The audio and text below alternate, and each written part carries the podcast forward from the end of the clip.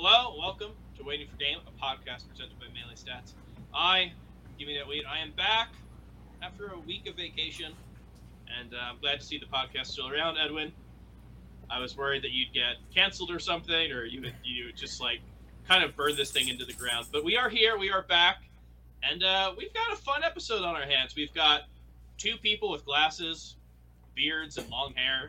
And we've got two people with no glasses, no beards, and short hair. And this is kind of the type of viewpoints that we bring. We bring a lot of different viewpoints in Melee. And I think that this is kind of the best equipped way to do it. Obviously, two great duos, me and Junebug and Jorge and Edwin. I never introduced the guests that offhand. But I guess I spilled the beans. It's just such an exciting episode that I can't help but, spoil it. Let's get into it. My co-host, last week's solo host, some could say, Edwin Budding. Edwin, first off, how are you doing? And secondly, how was last week without me? I'm doing great. Last week was pretty fun without you. I'm happy to see that you're back. But it wasn't as fun as episodes where I'm on, right? No, of course not. Okay. But yeah, I had a blast. I had a blast talking to SF and God, who was our guest last week? Oh my God. And Ben, yeah, SF and Ben, it was great talking to them before Double Down. It was great seeing them as well, but those two were not the only people I talked to at Double Down. They weren't the only people there or anything like that. So for today, we brought two people that weren't just at Double Down, but were actually major parts of the event. We got commentator Jorge and commentator and top 16 finisher at Double Down with his Dr. Mario, Junebug here. I am so ready to jump into this tournament, everything that happened into it, its results, whether we're all going to die or not. But I guess if I have to pick one of you to introduce, I got to say I want to hear from the man who made top 16 first with Dr. Mario. So Jorge, you'll get your chance to shine in a second. But just to keep things orderly, June, right. What have you been up to? How you been? Good. Double Down was such a fun event.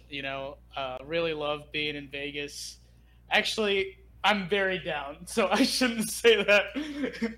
My bank account does not like the fact that I was in Vegas, but my brain, my heart, my soul definitely did. Very fun event. Isn't that what it's all about? Yeah, of course. I did play Dr. Mario for the event, just kind of as a bit. I have been playing Dr. Mario for, I think, around 4 or 5 months now. So I've been like playing almost exclusively Dr. Mario, and then I played Sheik for like a stint for a few weeks because I got bored of Dr. Mario. I don't know whether or not I'm annoyed that your doc is so good or if I'm glad. I'm annoyed. I'm just going to say it. Everybody's annoyed. I'm annoyed. Everyone's mad. It's a mutual feeling. I actually told... Wow, I like Junebug a lot. He's so good. This is cool. And then I'm like, well, maybe is it better if June's bad with doc? Does the scene get better if he goes doc and gets like 129th here? It feels, I feel so liberated saying this, and I was so, and on Sunday morning, and me and SF ran into June and Jorge, and this was after June had already, finished 13th in the tournament and anything, and I had a bit of a gamble, or a bit of a dilemma to make, right? I thought, should I tell June that I did not want his Dr. Mario to go any further in bracket than it actually did? And I thought, June knows I respect him as a player, as an analyst, and everything. I think he'll take it he'll take it well, right? So yeah. I think I said something along the lines of, it was really exciting and cool seeing your Dr. Mario against Magi. Not gonna lie, in the middle of game 4, I kind of did not want you to win. Yeah, because how would you even put that in your stats? It's like, okay, the Junebug's Dr. Mario is good apparently, but I probably am not. I'm not gonna enter another event with Dr. Mario. I just did it for that one event because I thought it would be fun, and then so you have this black hole in your stat sheet. that just means nothing because there's nothing else to compare to. There's no predictiveness that the set gives me. It doesn't give me a good idea of how good the other player is. It is the only tournament that you're probably going to go or the last tournament or whatever. And it's just, it's kind of like, you know, I feel like a lot of top MDBA players kind of have this tendency of providing the competition, these sorts of sets. Like, if Chudak goes to a tournament right now and beats someone that I consider, like, top 25, like, what does that mean, right? That doesn't tell me anything. That, like, that set may as well exist in, like, an alternate dimension, like, a different zone that, like, it's suddenly, like, players get sucked into the vortex. And then they get, like, spat back out, and suddenly they're in loser's bracket, right? I think Chudat being good at Smash is, like, a constant, a universal constant. Yeah, it'll just never go away. He's always just going to be there. Yeah, I guess your doc will always have a top 16 spot in major history. You know, I feel like this kind of goes back even further, right? You know, if we're talking about the ultimate MDBA player that pushed a bit very far, I think Chill and Samus definitely deserves recognition as like the thing that first it started like, oh, you know, he plays Samus and like the Samus is bad. And then he like keeps playing Samus all the time until it just becomes his best character. Yeah, Chill and Samus ended up really good. Yeah. Oh man, that's funny. You know, I want to bring up an MDBA smasher who also pushes bits. I want to talk about someone. We've got a Sheik player, obviously, who went Doc. I want to talk about a Sheik player who went Sheik. One who got top 64. That's right. That's right. And, if I could think of anyone else who fit that bill, that'd be a very funny bit. Unfortunately, no one is coming up, so I will have to introduce my good friend Jorge. Edwin, you forgot there's a second guy here. You just went on for 5 minutes about Jude's duck. I got pulled into the vortex. Can you? That's true. Jorge is here. It's Jorge. Doc o'clock. Awesome. It is Doc o'clock. Jorge, it's Doc o'clock. I'm sorry, but we found out what June had a good time. His mind, body, and soul had a good time. His wallet had a bad time. So I need a quick update on your mind, body, soul, and wallet. Bro, I'm down as hell. We said, can we curse on this? Absolutely not. Okay.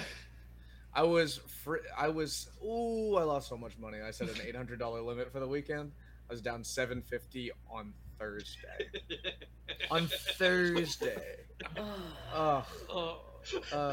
Well, you get, you know, 3 whole days to ration the rest of that money. I did. I eventually climbed a little bit back up. It was very scary. My voice is shot. My body's rebelling. My mind is an enabler to all of the other enemies around me, all of which are myself. It's not I'm fine. Well, I'm glad that you're fine. We love to have guests on who are fine. Let's get to this event. So this is a unique event in many ways. This is the first big Melee event that we've had in Vegas, probably since Evo. But I think the most unique that this event is it is a major that Edwin went to that I didn't, which this is the first time this has happened since the pandemic, since like Big House 9. And I didn't even have FOMO. I was just like weird. I was like, wow, Edwin is like hanging out with Hungrybox, and I was on vacation. I had a very good time, but I was like, but it was weird. So Edwin, talk to me about this major experience. You know, we love to go to majors and talk about how the experience is. Your first little solo trek in a little bit. Tell us about how this went. All right, so there's a lot to break down here from a personal standpoint, but I want to make sure that I understand what you mean here. Do you want me to talk about the major itself, or do you want me to talk about how I feared for my life immediately at the end of the tournament when I realized that the guy I played friendlies with on Friday Saturday was puking blood apparently before going on stage and entering the venue maskless? What do you want me to talk about first, Wheat? I could go in a lot of directions here, and I just need some guidance from you. Did Chape puke blood? No, Chape did not puke blood. But you mentioned the name of the guy who... All right, you know what? I'm just going to talk about my experience of the weekend. So just really quickly, heading into Double Down, I was excited to go, but I won't lie, I was a little nervous. And I was nervous because I'd heard the stories about what it was like to attend Pound as a as an attendee, the kind of stuff, you know, some of the not so great feedback I heard from people who went there, the fact that, you know, this is a major that with a similar team to the first one, I was a little worried, and I knew that because it was not like quite in downtown Vegas. I was worried about like the venue kind of like not having much to do in the area and there not being good food, and I was worried about setups as well. And I have to say, I was very pleasantly surprised. I had a good time this weekend. This is the kind of major that I went to, and I left thinking, you know what? If this happens again next year, and my friends are with me, I would go to Double Down again. I think there was a surprising amount of setups there that we were able to play. That I was always able to find matches, which is a good thing. I liked the food court, and you know, kind of close by and everything. What was your favorite thing from the food court? I like Shake Shack quite a bit. Do you get that burger where it's like mushroom? Yeah, the shroom burger. Wait, let me finish. I'm not done. There's also a second food court like in the back of the venue, right? So. And it's quite spacious. It's got seats and everything. You can sit there with your friends. They got overpriced pizza and overpriced water bottles and like yogurt and everything. How much was pizza? The pizza was like $13 for a slice. Yeah. It's like a mini pie with like 4 slices. But yeah, that's market price. Yeah, but I had a fun time. It was really great seeing SF there. It was great seeing, you know, our player Wheat Chape there. It was great hanging out with him. Good seeing a lot of people that I knew in the scene. Good seeing Jorge in June as well. It was a fun weekend. If I were to give a few, like, you know, some constructive feedback to the Double Down team for next year, the guy who's puking blood into the event without a mask. Yes, so number one... Hot take! If I could change two things, then... yeah, two things, I would make the pizza $12. The second thing I think, and I'll let everyone else talk, the second thing I think is really important to note is that it was so fucking hot outside, and it's unbearable, and I think that when you're in a city like Vegas... I look back and think of all the times I go to Vegas, whether I'm there for a convention, whether I'm there for Smash or like a tournament or anything like that. You know what? I'm burying the lead here. Let's compare something like this to EVO, okay? Obviously, it's not going to be the same like scope of an event. It's not going to be the same like grandness or whatever. But I do think that part of the appeal in going to Vegas is that like you're going to be in a huge casino. If you're staying at a hotel, chances are it's going to be connected to like a venue or like a big kind of room that you can reach. Indoors, there's going to be other, you know, restaurants and things to do indoors that it's all within functional walking distance, right? And the thing that I want to mention about this tournament is that everything wasn't in walking distance, but it was outside. It was outside in 105, 106, 107, even 110 degree weather at times.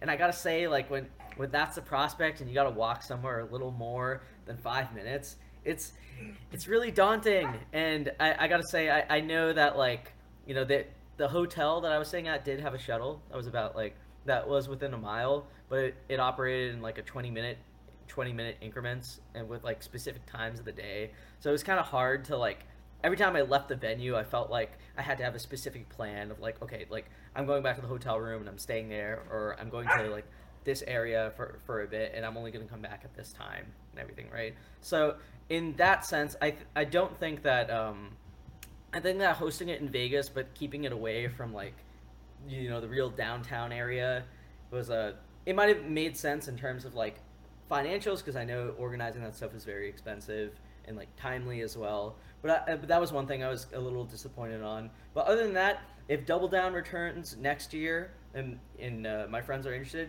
I would say that we would go. I don't regret going. I think it was fun. Double Down or Pound, Edwin? Which one? If you can only go to one. I think I would go to Double Down. Sounds fun. Maybe next year I'll make my way out. But you say you talk about setups. You know, seeing a lot of setups. I, from the comfort of my own home, just watching the stream, I saw a lot of setups, and it was on Grand Finals commentary. It was from my good friends, Jorge and Junebug. You guys were having a little fun with it. Now, I want to hear about your experience doing Top 8, because this, you know, I know you have Smash World Tour, Pound. I know you've had a lot of big things. Is this your biggest, like, block that you've ever had, both of you? I guess so. I mean, Pound was also a top. I guess Pound was top 4, and this one was top 6. It's functionally the same level of prestige for a block, but if we're talking like fat numbers, viewership was a little bit better for Pound. But I mean, I thought it was the biggest block we've done, for sure. How did that feel? As a fellow top 8 commentator now we can speak with utter clarity on this issue. How did it feel to have this type of block compared to something like Pound? Okay. Gene and I have been thinking about this for a couple of days. I'm not coming on to roast you, by the way. Yeah. But yeah, hit me. No, yeah. I'm trying to think about. I've been thinking a lot about commentary lately. But I think there's definitely been an iterative thought process from each of these large blocks to the next, because I've found in particular that being fairly new to commentary and getting like a lot of BC blocks, and it being pretty clear that I was new, and often being with like more tenured commentators, it was like the expectations were pretty low, and I felt pretty good about like looking to feedback because it was always positive, mostly due to the scale probably. Top 8s have been like very, very.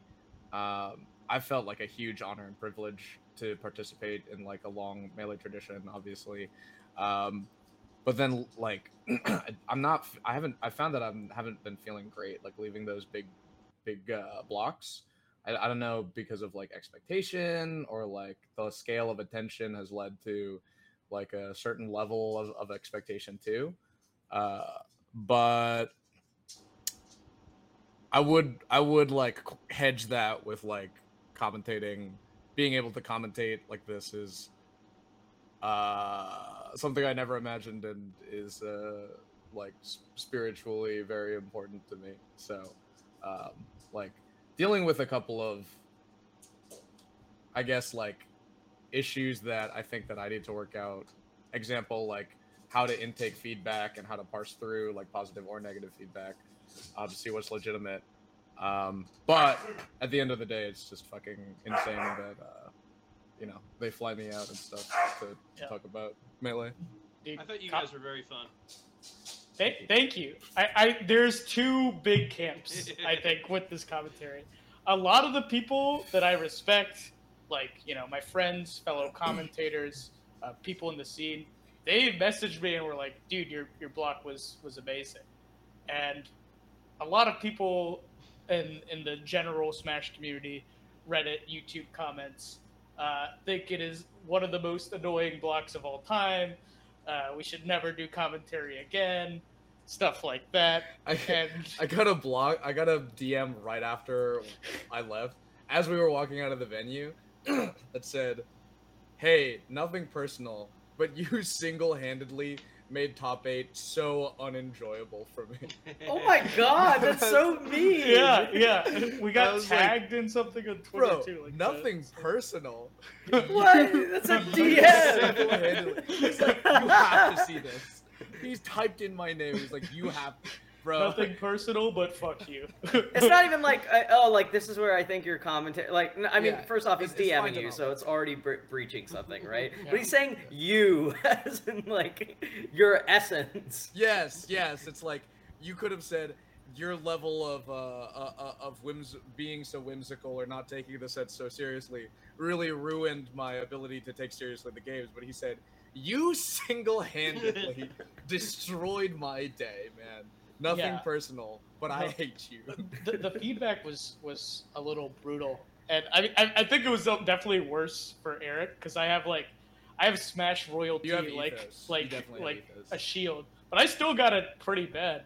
And I rewatched the sets because I was like interested in like how much I could intake and how much was just people shitting on us, and I think we had a great time.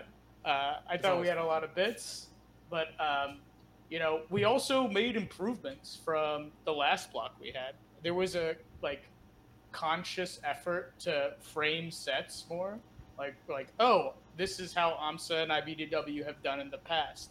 This is what we might see. And we were trying to do the quote-unquote good commentator thing while also kind of, like, having our normal jovial, like, banter style. And all that's, like, real, too, right? Like, we're not trying to do that. In fact, like, on commentary, we're actively suppressing it. Right? Yeah, if you hop into a Discord call with us, it's just, like, 5 different people doing bits. It's way worse, yeah. Yeah, which I guess some people don't like. And I will say, I think there's like a few things I noticed. One, I don't think we're the first commentators to get this treatment. Like, I know Slime, like Jackzilla, like Ludwig, all the people that were like quote unquote funny commentators, you know, people are like, why the fuck are these guys commentating serious sets? These guys should be relegated. Look at them all now. Yeah, they're doing 2 great. Out of 3 are Ludwig, successful. Slime, and Jackzilla.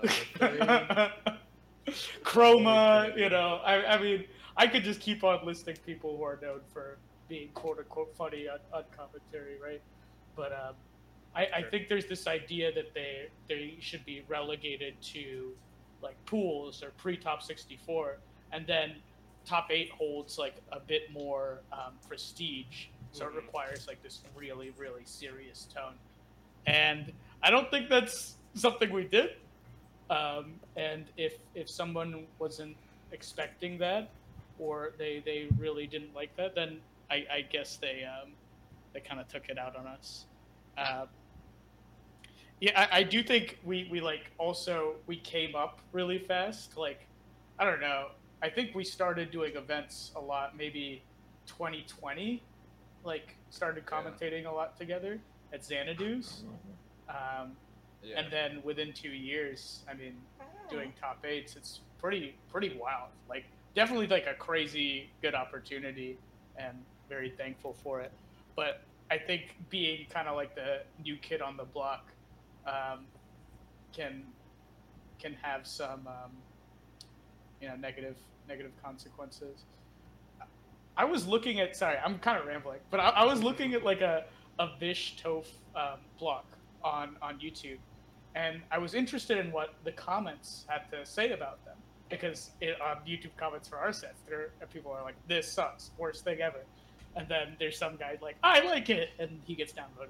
But there was just nobody talking about it, and I'm like, I mean, they did a good job, and I'm not sure why people aren't talking about it. It's just like, if people know you, they kind of assume you as the default, and then nothing is said. I think, like, I saw one comment that was like, these guys sucked, and it had, like, 0 upvotes. Because it's just, like, way harder to pick on somebody who's quote-unquote established, right? Yeah. But, yeah. Those are some things I noticed.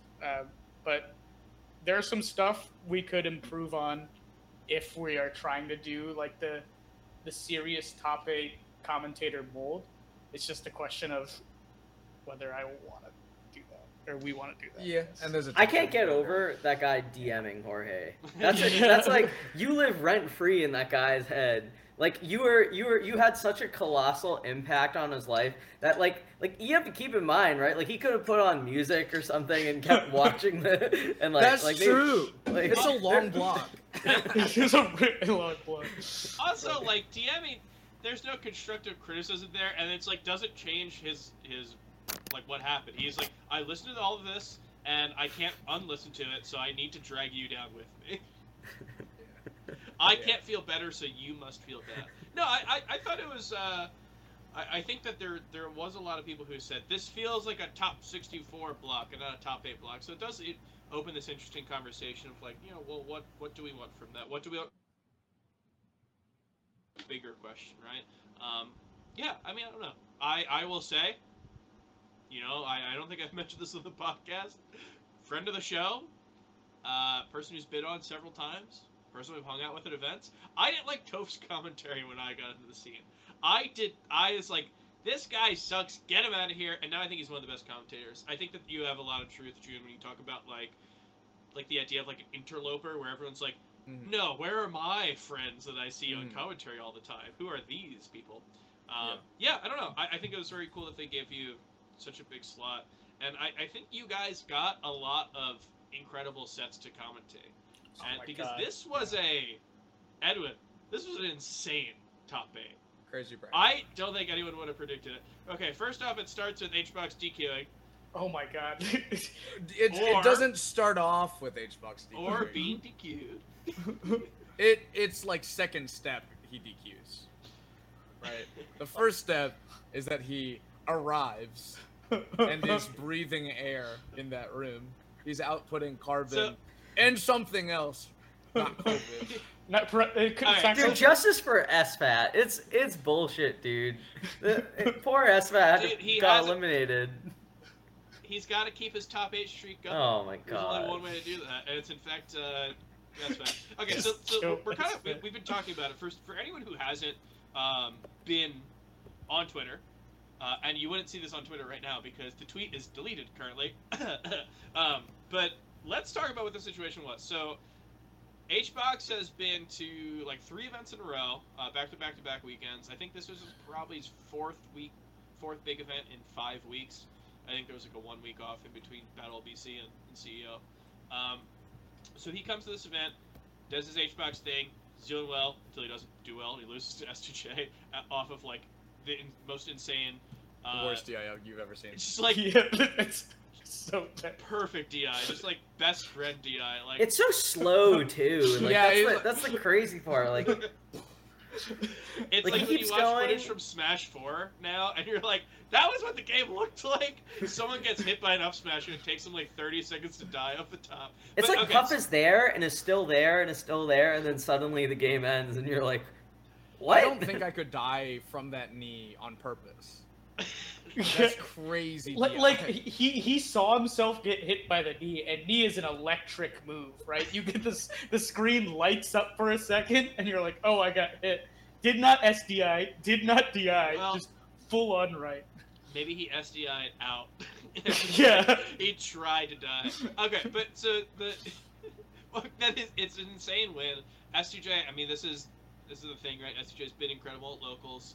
Has not really gotten to that point in majors yet, so this is a huge win for him. His first win over HBox on LAN, but this is just to set the stage for what I think is one of the more insane things that I've ever seen in a tournament, which was the next day, HBox tweets that he woke up at 6 a.m. because he was throwing up blood. He went to an urgent care. And who wants to hit me? Jorge, do you want to hit me with what the two possible scenarios are?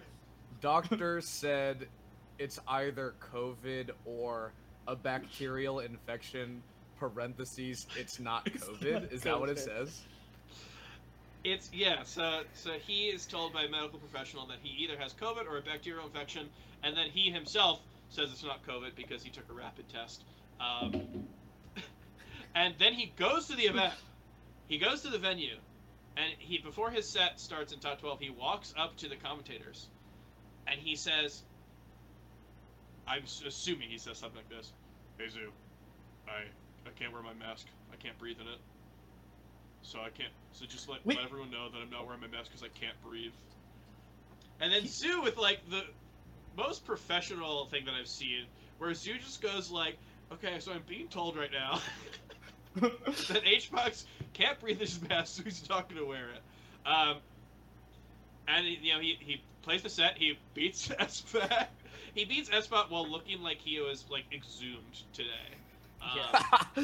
It was, like, it was bad in terms of how HBox looked. The gameplay was... like, sweating formaldehyde. Yeah. And he was ledge camping SFAT. Yeah, the gameplay was awful. I think it was Ambi who was like, this is so fucked up because... ledge camping him makes it so that SFAT has to stay in his air zone for longer. I mean, really, the best thing for SFAT is a quick 3-0 either way, but he didn't really get that. And, you know, SFAT ended up losing the set, which is like... Yeah, but... I do think in, like, a funny way, after the set, HBox just, like, looks at the camera and gives, like, a little wink, and I was like, oh! Like... The streak is preserved. The top 8 streak is preserved, but that is where the run stops because he tweets that he is DQing himself and he is escorting himself out of the venue. Yeah. So we don't know the agency and whether or not it was him, whether or not it was the TOs, whether or not the TOs were going to DQ him, and he knew that, so he DQ'd himself. It said, hey, you know what? I did that one time. I had a feeling I was going to be fired from a job, so I quit. Because I was like, yeah, I just don't care anymore. I quit. And the guy was like, hey, that rocks. We were about to fire you. This makes it so much easier for me. So maybe similar to me, HBox kind of saw the writing on the wall and decided to leave on his own accord. But we don't know. That's all conjecture. I don't want to sit on my high horse right here, but I will say that was not good. And I know it's funny. Yes. HBox, unfortunately, is a very funny human being, whether or not he tries to be. I think that this is one of the most egregious things that I've seen from a top player. It's despicable. It's really crazy, and I hope that we see something come out of it. Am I advocating for like a 6-month ban? I don't think so. I would like to see some consequences though, because the health and safety of the 1,000+ people here, right? The 1,500 people in attendance were compromised because of someone who was told by a medical professional that they might have COVID and decided to not wear a mask because he couldn't breathe with it, which is... Because I have some sort of respiratory affliction at the moment. Yeah. Yeah, and look, let's not kid ourselves. This is someone who this specific issue of not respecting public safety and not taking this seriously, this has happened consistently over the last year. This guy doesn't wear a mask until he's told to. TOs have to go up to him multiple times, and he always seems to have an excuse for why he doesn't have a mask on. During pop-offs, he rips his mask off and gets excited, spraying spit and everything all over the place or whatever. Like, this is a continuous problem. TOs have talked about it. Everyone's joked about it because it's become part of his brand, and now it's reaching this point to where, like, he's able to, like... I just think I'm fully on board with Wheat. I think this deserves not just a few, like, you know, tut-tuts from people, and we all like his apology and give him credit for doing the right thing after he does the very, like, the most wrong thing you can do in this situation. No! Even, you know what? We gotta reach out to the Missouri Smash scene. We gotta reach out to St. Louis. St. Louis, yeah. St. Louis is banning him stat. St. Louis, the king of giving out bans to people who will never, ever go to their events. And also, Jorge, you might like this. The TO who's giving out those bans also made the why do they call it an oven meme. Why do they call it what? And why do they call it an oven? Is it because it of in the hot food of out or whatever? Isn't that crazy? The very same. That TO made that? Yeah. The progenitor of that meme is a Melee player? Is that Yasichi, Edwin? Is that who I'm thinking of? Yasichi from St. Louis, yeah. No way! Yeah! Wow. Dude! Why do they call it an oven? When you oven the cold food of hot out eat the food. Yeah. Dude, I did not. That is crazy. Thank you. Not to meme on the HBox thing again, but Chroma did have the funniest tweet of maybe all time about the HBox situation. There's the... Wait, should I just read it? Just rip it, yeah. Okay, I'm pulling it up. Hold on. Okay. I forgot about this until just now, but I remember going backstage, going up for R Block, and they were talking about the HBox thing as doing Toph for getting up. And Toph goes, like, to seemingly no one, he goes, dude, he talked to us before without his mask on. No, he was like right there. He was like right like there. He was just spreading it everywhere. He touched the pen that we signed. Yeah. While we were watching, right as we found out, a girl came up to Gene and I and was like, "Can you sign this for us? For me?" And we were like, "Yeah." There were 2 signatures on of it, and June takes the pen and he goes, and he sees the HBox one and he goes, "Did Hungrybox send this? Yeah, today." Yeah, and I go, with that pen? And she goes, yeah, and then June goes,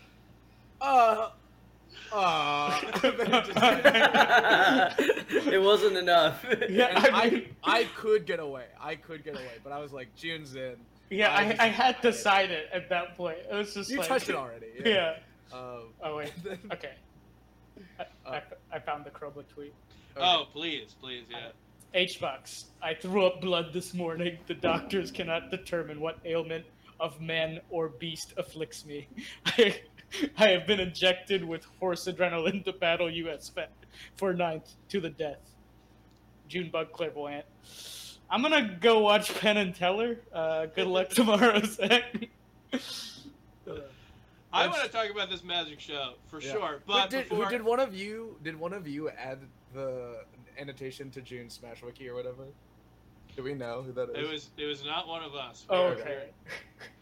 I think we've got some connections to wiki editors out there, but no, it was not that. That was. I definitely want to talk about this magic thing. I just want to kind of end talking about this. Right. Whole H-Box situation was that you know what, June? There were a ton of funny tweets. It was a very funny time to be on Twitter, which I think is like how the only way that people on Twitter are able to kind of deal with a situation like this. It is confusing. It's weird. It feels like impossible to believe that someone actually did this. So I think that like being hit with this disbelief, people go to humor a lot, and there were a lot of funny tweets. And I think that like it ties into the situation to me, because when I see all these tweets, I think they're hilarious. I like them. I am seeing tweets with 2K likes, with 3K likes. I am seeing tweets from people from the FGC. And it just like gets to the point where, yeah, this is a bad look for us. It's very and now bad. Kotaku wrote an article, which was very demeaning, as they normally are. And so there are a lot of things here. H-Box, it's hard to criticize because he gets criticized for a lot of things that is not deserving. I understand that. But this is a moment where he really endangered the health and public safety of a large event, knowingly. You know, I can't say that other people aren't doing it. You know, COVID, there's so much COVID at these events recently, just because we have back-to-back-to-back events. But this was a case of literally knowing and tweeting that you were told by a medical professional that you were sick and it was possibly COVID and decided to not wear your mask. So not only is that bad for our events, it's bad for how we look, right? Our image is not the greatest in the larger gaming sphere, never has been. And doing something like this is definitely not going to help it. So I don't know what is there to do. I hope to see some consequences, because what we've seen so far has not been very much. I do agree with both you and Edwin. I would love some consequences for this action. Like, will we see it? Like a temp ban from VGBC events. Or, the Smash community banding together and making a centralized decision against one of their most influential players. Maybe. I mean, like, we could spend so much time coming up with this, right? Like, we could come up with a probationary period for H-Box. We could come up with a rule called the H-Box rule, right? Yeah. Yeah. I mean, I would love there to be some sort of action on this, but... On a, I will say, just kind of on a lighter note. Obviously, this doesn't make what he did any better. But I will say, it set the tone for what I think was a very content and high engagement top 8. It's the kind of top 8 that reminds me of like the style of top 8 that you might have seen in like 2016 or like 2015, right? There's a lot of things that you can imagine, like if this tournament were to have happened back then, it'd be on the front page of like Smash Bros and SSBM for a lot, right? So just going down the list, yes, IBW winning a major, we'll get to that in a bit, but Amsa getting his highest, placing ever, a Yoshi getting a second place, a second wacky character like the Ice Climbers defeating, the very likely choice for number one in the world right now in a fairly early set for his standards. You got Fiction's run. There's just a lot of things that you can imagine just that drive like high engagement, right? I think I described it to one of my friends as a very Reddit top 8, but I realized that sounded kind of loaded. But I think you see what I mean, though. It's just a lot of like crazy out of game antics, a lot of ridiculous results, just a lot to break down. Kind of a strange top 8, I'll say. Yeah. A lot of times, a lot of DQs. Yeah. Sorry. Should I start talking about my? Yeah. But I was gonna say like. The DQ that started my run was a Mango DQ too, and like I would not have got as far in bracket if I think it was the round before I played Magi. I was supposed to play. I'm not so sure. I think there's a very likely scenario where you get further because Magi loses to Mango and you beat Mango. That. I don't want to consider this. I don't like this. June, I'm not gonna lie. I don't want to consider a world where your doc beats Mango. It was already hard, and it was already like scary enough when you were taking Magi close. I don't want to bring this bit to the even more extreme. All right, Edwin. Here's how it would go: Falco, doc, game one. I don't know. Battlefield. Who knows? Let's say we start. Yep. Mango, 2 stock, but like a hefty 2 stock. It looks good. He goes Mario, game 2. We're all having fun here. He's going Mario. He loses. It's super close. He's up like, 3 stocks, low percent to June's 2 stock, high percent. But June brings it back. And he goes try hard. He goes Falco. Loses a close game 3. Gets gimped like 2 times. Wait, this would be best of... Okay, the TOs forget and think it's best of 3. June wins. June, I don't think you're winning 3 games. But June wins. June won. You're getting FD. Yeah. You get FD. I do get FD. He drops something on his foot during the last game, and he goes like, "Youch!" and you grab him. There's like a big bump. Your toe gets slightly lower. I hate this. I can't front. I'm sorry. I'm sorry, Junebug. I hate this. This is shattering my like world right now. So Eric said one of the funniest things about my run during my Magi set. Oh, in commentary? Yeah, in commentary. Because I watched it immediately because I had to. And Eric said, Magi is trying to get through bracket. And Junebug is here like a cartoon villain. Just this cartoon villain obstacle that she has to get through. So like nobody expected the run, myself included.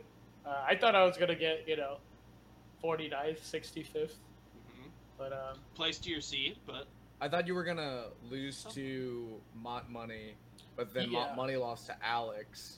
And Alex had Money lost to OKP. Okay. And then me and OKP had a very close 3-1 set.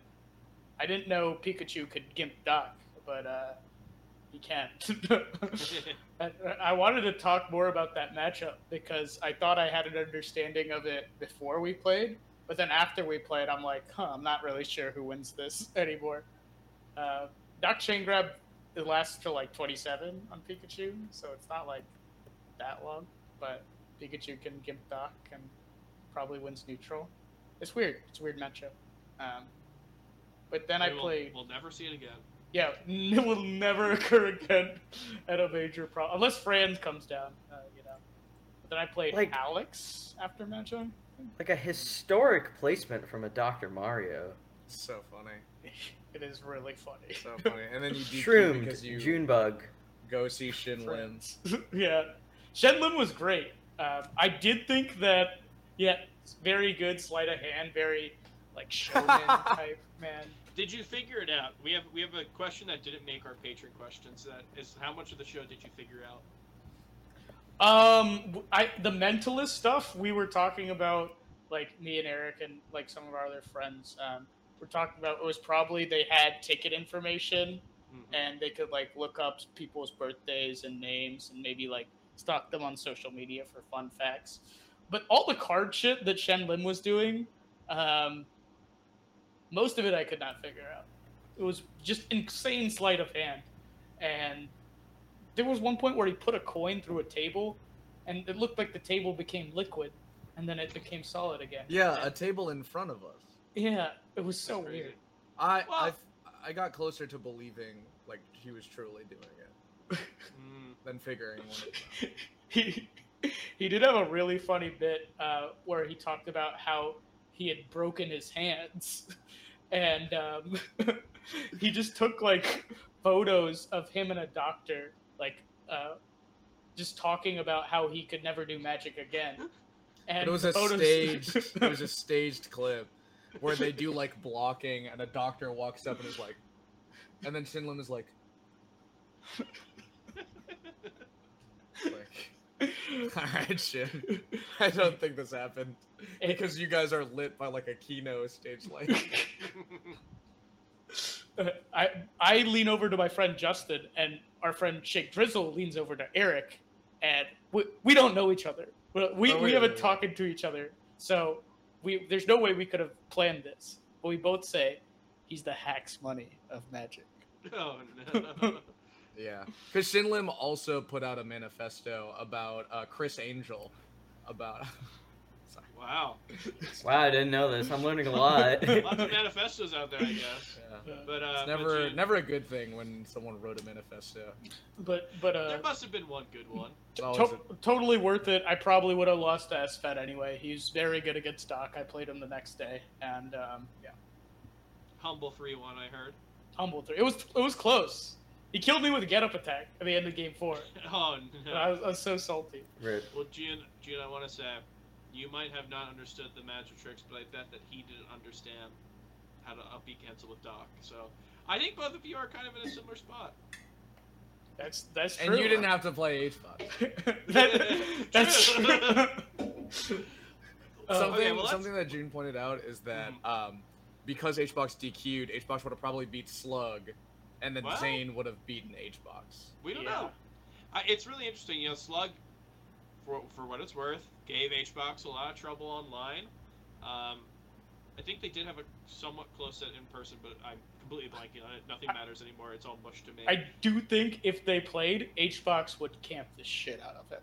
To the point where it'd be like, we need to revisit the rule set because he can do this versus Ice Climbers or something. All I'm saying is that I am not willing to say Slug will not beat HBox, sure, and I'm definitely not willing to say that Slug will not beat Zombie HBox. But what it led to, in a tournament that, in a top 8 that had Amsa taking his first set since Zane got super good off of Zane, his first set in a while off of Zane, in a top 8 that had that, I think Zane losing to Slug is the craziest result that we saw. Agreed. We saw Fiction get third at this event, and yet Zane Slug, I think, is one of the most insane sets we've seen in a while. Yeah, I mean, Slug's been around for a while. Slug has his ninth place at Genesis, where like he lost super early to Salt, he lost before Top 64, and then just beat every single Sheik player in the world until he got ninth place. It was a tragedy, national tragedy. He ran into Lod, and it was just like, oh no. Yeah, I lose that. All right, you had your fun with the Sheiks. Now you gotta play Lod. Yeah. It was... He's been on a little bit of a tear this year. We've seen him, like, lose to Mont Money and lose to Swooper and lose to Assault, of course, like I just said.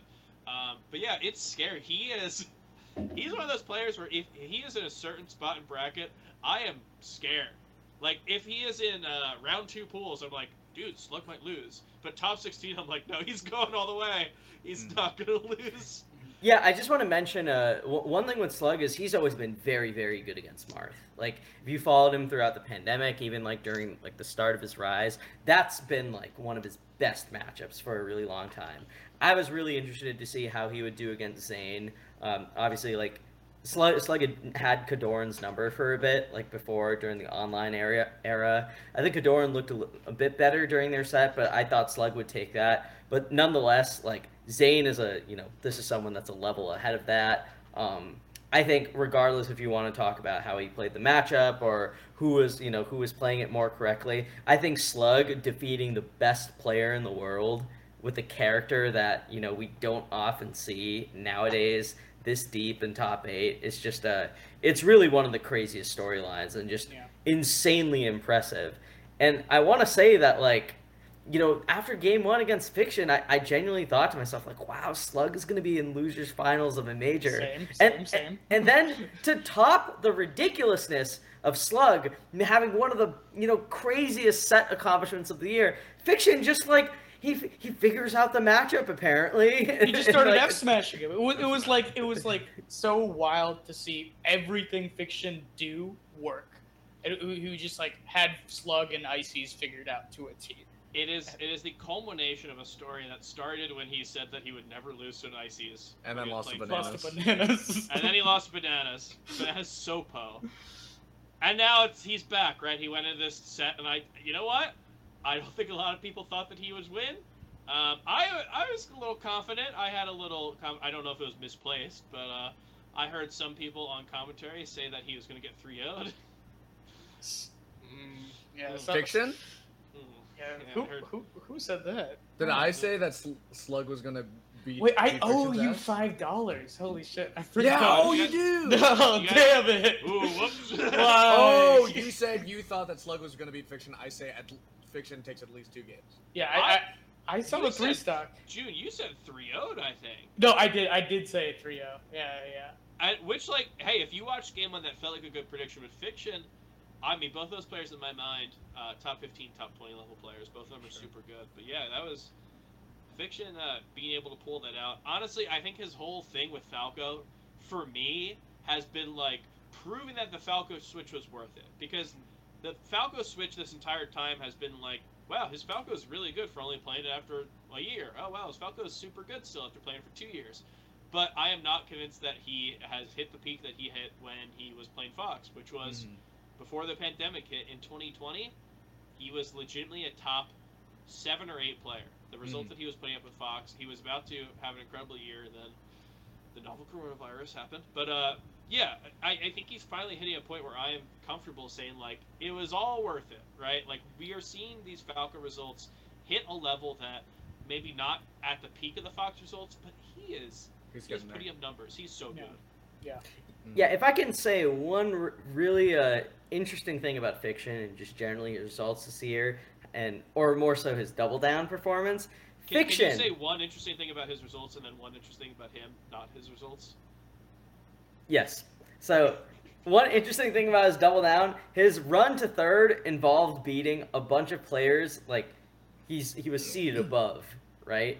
But I still think, like, actually beating them all in a row is insanely impressive. And I think when it comes to, like, Fiction and one of the reasons that he wanted to play Falco over Fox, like, kind of moving forward, is because he felt more in control of matches, and he felt like he would lose to less BS. And and for a lot of this year, we've seen Fiction just absolutely smoke people that he's quote-unquote supposed to beat. And, like, it's one thing to beat people you're supposed to beat, but Fiction at majors... is just like destroying them, and it's just very bizarre because Fiction, the Fox that we knew, was, you know, farming SoCal locals, usually beating the field, yes, but able to, you know, like compete with some of, like, the top level players, right? And I think that the Fiction that Fiction's Falco, what we've seen from it, it's really we haven't seen it get those, like, you know, those Zane or, like, Hungrybox caliber or, like, Plup caliber wins or anything, I guess, for something more specific, right? But we've seen Fiction's Falco at big tournaments just completely smoke people that we'd otherwise consider, like, in his tier or just under, which is insane. It's actually, like, one of the craziest, like, this has to go up there with, like, you know, if we're talking about, like, switches that have led to success, you know, or that's comparable or close. You know, Drug Fox comes to mind. Shroomed. You know, we mentioned Mario. Yeah, we mentioned hacks before. Unfortunately, in a not great light with the magician. But, you know, that's another person who switched and found success with the character. It's not a, you know, like, not many people get to top 10 and are like, I want to play this other character, and then bring their results to around the same level. And right now, you know, Fiction, it's getting awfully close. Yeah. So what's the fun fact about him personally, then? Oh, well, the fun fact is that he wanted to play Falco because he felt more in control of matches. The fun fact is that he skateboards. Ooh. I didn't know that. Oh, my pizza. That was fun. I'll be right back. Yeah, Junebug, you got it. Go get your pizza. To continue the legacy of Waiting for Game episodes featuring Junebug, he did get a pizza. He is the first person to get 2 pizzas on this show. Historic run. It was a historic run. You know, he was the first person to get a pizza. He was caught up later by me, Ambi, and the Cheat. We all got pizzas to celebrate Papa John's. Edwin said he would, and then did not. So Edwin's pizza count is at 0. I'm at 1. Junebug now hit 2. Jorge, you know what? Play your cards, right? We'll see what's going on. Jorge, anything you want to say without June here, without the prying eyes and ears? I think me and Snacks is better. What's your favorite snack, just in general? Dot's pretzels. You ever had Dot's pretzels? Yeah. Well, do you ever had Snyder's? I'm a Snyder's pretzels guy. Something about Dot's, man. I this is a new development for me in the past 4 months. 4 months to the dot. It's 4 months on the dot. But like 2 or 3 weeks ago, I just got like 3 pounds of Dots, and that's I ate all. Where it's got all the seasoning on it. Yeah, you're right.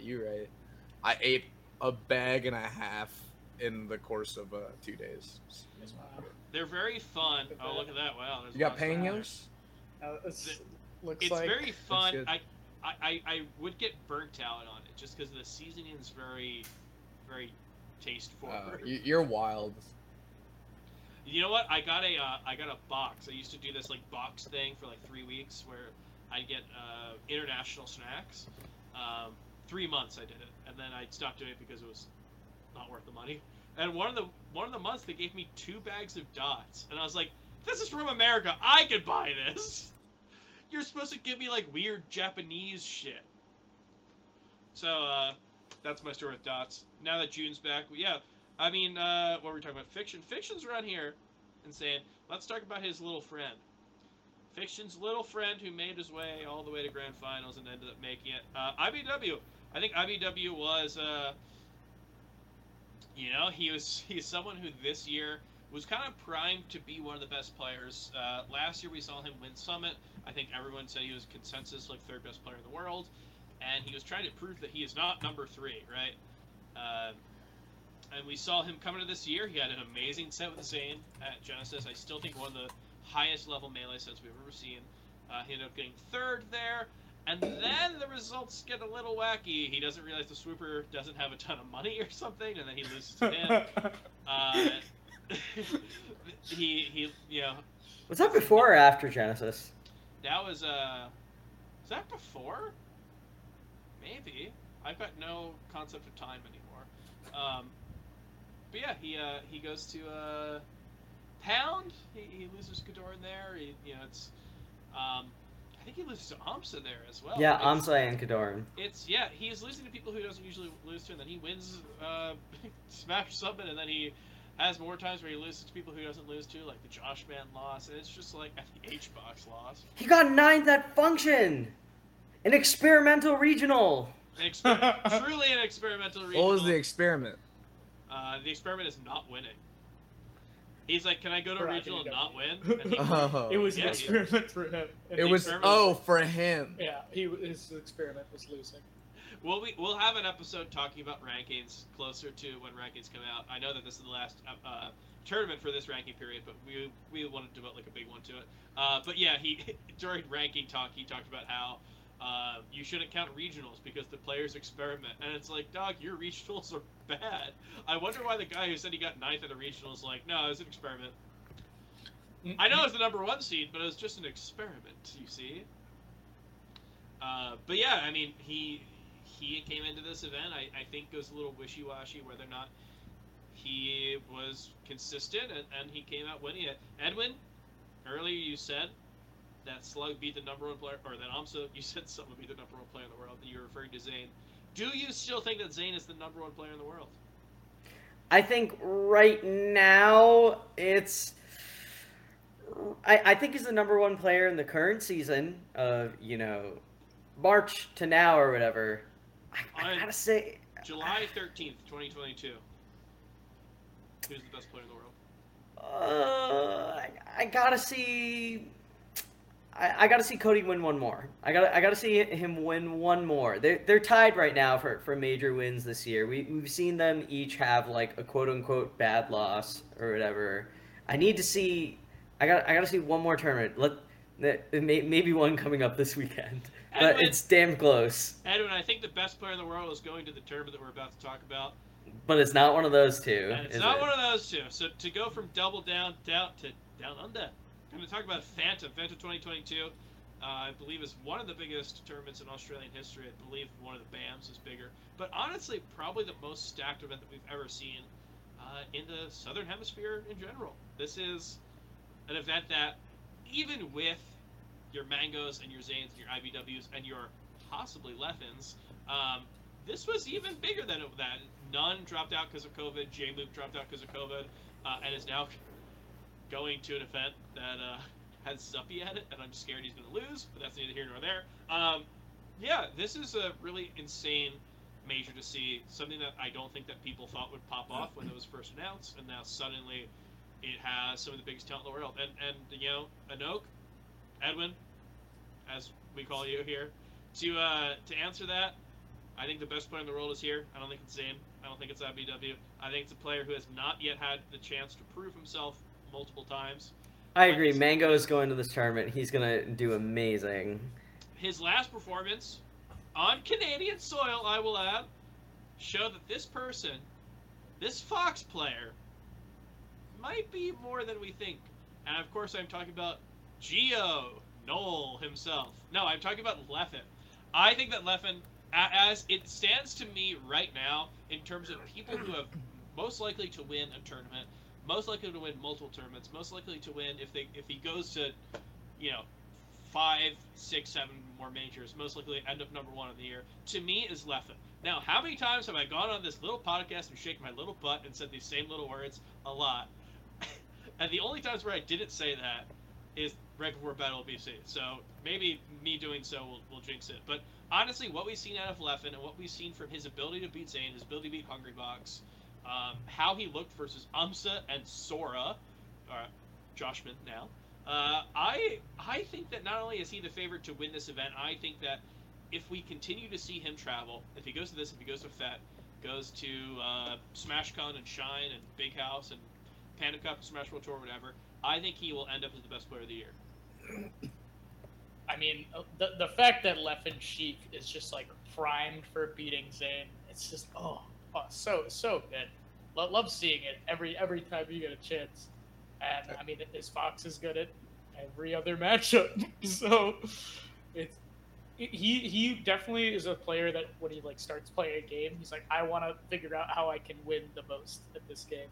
And since he's just like heavily involved in the melee meta, he like knows Zane's playstyle and like the character choice enough to be like, I feel confident in the Sheik switch. It's just wild because I saw the development. Like I remember some summit, Leffen just getting 3-stocked and Sheik Marth again and again. Yeah. And he's looking over to be like, this is bullshit. Because he's just getting, like, down throw, down aired or something by the ledge. I'm like, well, that's not supposed to work. and just so consistent with it in that matchup. Zane has been showing that he bleeds, at least against Sheik. But, I mean, versus Yoshi and Ices in the past tournament. It's definitely interesting, and you know, both of you are players who, both Sheik players, at one point, perhaps are present, and of course players who have been in Zane's region. You know what? I'll say it. Are friends with Zane. Eric, did Zane get an invite to the wedding? He did. He did. I have a picture. You want to see? I tweeted it once. I believe you. I don't. Okay, I'd love to see it. So I think that both of you have great insight into, what do you think of Leffen's chances against Zane going forward? Do you want to go ahead, Eric? Yeah, Weed, I think you're right. Leffen, dude, I think every time Zane loses, he just, like, looks really lost. It seems like a big lack of answers, and I feel like Zane is best when he continually, iteratively fills out like his framework until he has an answer for every situation that's going to come up, and he doesn't look close. So I think, like, given that, I think you're right about Leffen probably, like, I think is maybe number one-ish. And I also think that Zane probably needs a few more sets. Either needs a few more sets with Leffen's Sheik to start, like, piecing it together, or, like, something, I think, more drastic changes with him and his ability to compete under pressure. I'm gonna say something controversial. When Cody's playing hot, I do think he's the best player in the world. But I think normally, when Leffen's playing hot, he's the best player in the world. But normally, I think Pluff plays hot. Well, yeah, when Pluff plays hot, he's kind of the best player. But when Zane, Mango's playing, Zane, I would say is just like before this loss to Slug was so consistent. Like, I don't know if he had lost to a non-top 10 player, unless you don't consider J-Book a top 10 player. So just like this recent string of losses has been, I think, tough for him because he just has a lot that he needs to work on in terms of. Wow, there he is. Yeah, I don't know if he can really see. No, he's looking good though. This is one of the worst pictures of Zane ever taken. But I needed to prove. Yeah, it's a pretty bad picture, but it's like charmingly bad for Zane. Yeah. I will say, I think that we got like an interesting RPS situation here, right? We like we got Leffen, who we know is like he's starting to give Zane a bit of trouble, and it looks repeatable. But we have Cody, who, you know, you look at their last few sets. I'm not convinced that you know, that I should be confident in Leffen taking a set over Cody. Is it possible? Yes, I think absolutely it is. I won't ever count out Leffen there. But Cody has won what, like both his last Fox Dittos, three of his last Fox Dittos. I think that's a scary opponent for Leffen in bracket, and thankfully for Cody, you know, there's not many like dangerous field players in bracket that are likely going to be in Cody's path. It's going to be a straight shot to Leffen, which I think is favorable to him and not so favorable to Leffen. Edwin, what happened the last time that IBW played Joshman in bracket? He lost. And what happened the last time that Leffen played him? The last time Leffen played Joshman, he literally beat the brakes off Joshman so bad that I could not stop DMing Wheat about how insane. Like, it wasn't about the fact that Leffen beat Zane. It was the fact that he 8-stocked Joshman. Literally one of the most mind-blowing results of a player that's supposed to win over another one. Do you know I could not get over horrible it. Is that you say it was an 8-stock, and I'm going, I think Anok might be wrong. It didn't feel like an 8-stock. It actually felt worse. It's so I'm talking insane. 2 games. The 2 games, it was 4-stock, 4-stock. Oh, yeah. We convinced me I'm Team Leffen now. I do think that I think that I'm not convinced that that'll translate into him being favored over Cody in particular, but I do think it's proof that, you know, there is a Leffen that can do that. I won't count it out, but I'm not saying that, but I still think that Cody is a very hard draw for him. Well, we have a lot that we need to see. Leffen is someone who we saw him have like such a high peak, honestly one of the most dominant tournament performances we've seen all year, which is the Battle of BC, up there with like Zane at Genesis or something, right? Or Zane at Pound, also very good. But like, yeah, he had that. He also has term performances where he does not look like that. Honestly, he has not had bad losses this year. It feels like he has, but then you look at it and it's like, oh no, he lost to Amsa and then destroyed Amsa. Amsa is like top 6 or 7 in the world. He lost to Lod. Wow, he lost to Lod. Lod is top 8 or so, like definitely top 10. He lost to J-Mook, who we think is a top 5 player. Exactly, like right. These losses seem out of character for Leffen when they happen, but when you look back at it, maybe it's not as bad as it felt like. But still, if you're talking about the best player in the world, if you're talking about a player who's most likely to win an event, that's the type of stuff that you kind of hold against them. Same thing with IBDW. He has these tournaments where he goes in, and you don't know if he's going to lose to Crudo or if he's just going to whoop everyone and make it out on top.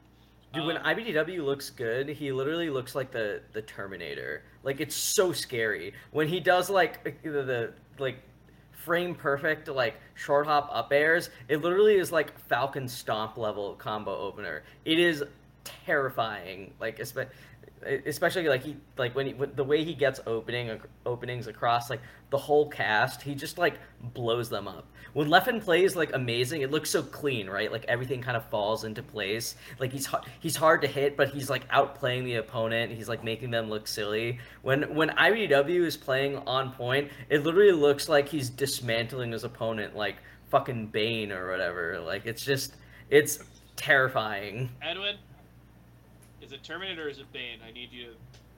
you gotta pick one. I'll go with the Terminator. Yeah, sure. Okay, so if you fall into my trap, if Cody is T-1000, then I have to say that Leffen is T-8000. Oh, you idiot! You picked him. Are those the correct numbers? He's Robert Patrick in the second one. That's Leffen. All right. He's like liquid, and it's very good special effects. Edwin, did you know that was a movie that won multiple Oscars, was a huge critical success, and it made it to the top 3 movies all time in gross when it came out. So you would not say it's a cult classic? I would not. I would just say it's a classic. I wouldn't call it a cult classic. Yeah, but there's no fair enough. That. By the way, how's your Letterboxd going? It's pretty good. All right, I have to write a review for that Little Miss Sumo movie that Eric had me watch. We'll get into it at the end of the show if there's time. Yeah. Weed, can I do my Bane real quick? Okay. Please. I think my jar is not super empty, but I think it'll still have a good effect. I wondered what would break first, your mind or your body? Oh, your body. Can you, Edwin, what else do you want to hear? Can you say... No, pick a different character from something. Pick. Let's go with Jack Nicholson's Joker. Jeez, that's really specific. I'm the Joker, baby. It's me, Joker. I'm played by Jack Nicholson. I'm the Joker. Oh wait, okay. It's pretty much him. Here, Jorge, can you do Christopher Walken? And he got the wrong order. But he's just like jet lagged and he doesn't want to give it back, so he just eats it. But then the waiter comes over and says, "Oh, I think I gave you the wrong order." Play that scenario. Okay. Oh. Okay. No. It's fine. No, it's fine. I'd rather have this now. It's pretty good. Do you have one? One more. No, I don't have an impression. I want to talk about IBW. You idiot. A couple things. One, if I'm a betting man and somebody asks me who you think is going to win this tournament, between the three of them, I still take Zane every time. You do. And also, I think there's been a large mentality shift in like, I know the way Leffen and IBDW have been just like thinking about things in Melee. Mm-hmm. Like Leffen is now dog posting on Twitter. He seems like a way happier person, and I think that was always his sort of detriment when it came to competing, just like getting extremely negative. And Cody, somewhat similar, just very, very like all over the place emotionally when it came to like bad losses and competing, and recently with the help of his whatever he's doing and his girlfriend, which is I'm not gonna make that joke. Mentality is improving because of emotional support. Yes, exactly. Yeah, that thing, and also just whatever. Like I think just a healthier outlook on the game and competition. I think a lot of top players burn out really quickly because of their unhealthy outlook on it. All right, I'm gonna make an insane call. Okay. Are you guys ready for this? Sure. I think if Joshman and Leffen play in bracket, I'm gonna say that Joshman wins because I cannot imagine getting 8 stocked by someone like so bad, like and at the skill level that and not want to like watch that every single day, like up to a projected bracket match. Oh, I think like so much. Joshman could enter this tournament and like lose to someone else in Australia, and in between sets he's still going to be watching that 8 stock, waiting for his chance to beat Leffen. I can't get over that. That's literally one of the most insane that's one of the most insane times I've seen like a very strong, like respectable player get big dogged by someone at the top level. It is pretty crazy. Jorge, what do you think it would sound like when he rewatches his VOD? Oh no! Stupid. Okay. Oh no, no. Okay, so then he rewatches the VOD. He talks about how stupid he is. He goes to Ice. The okay. Oh no! So this is a coaching session between Ice and Joshman. Mustafa, what am I doing wrong at the leech? So basically, yeah.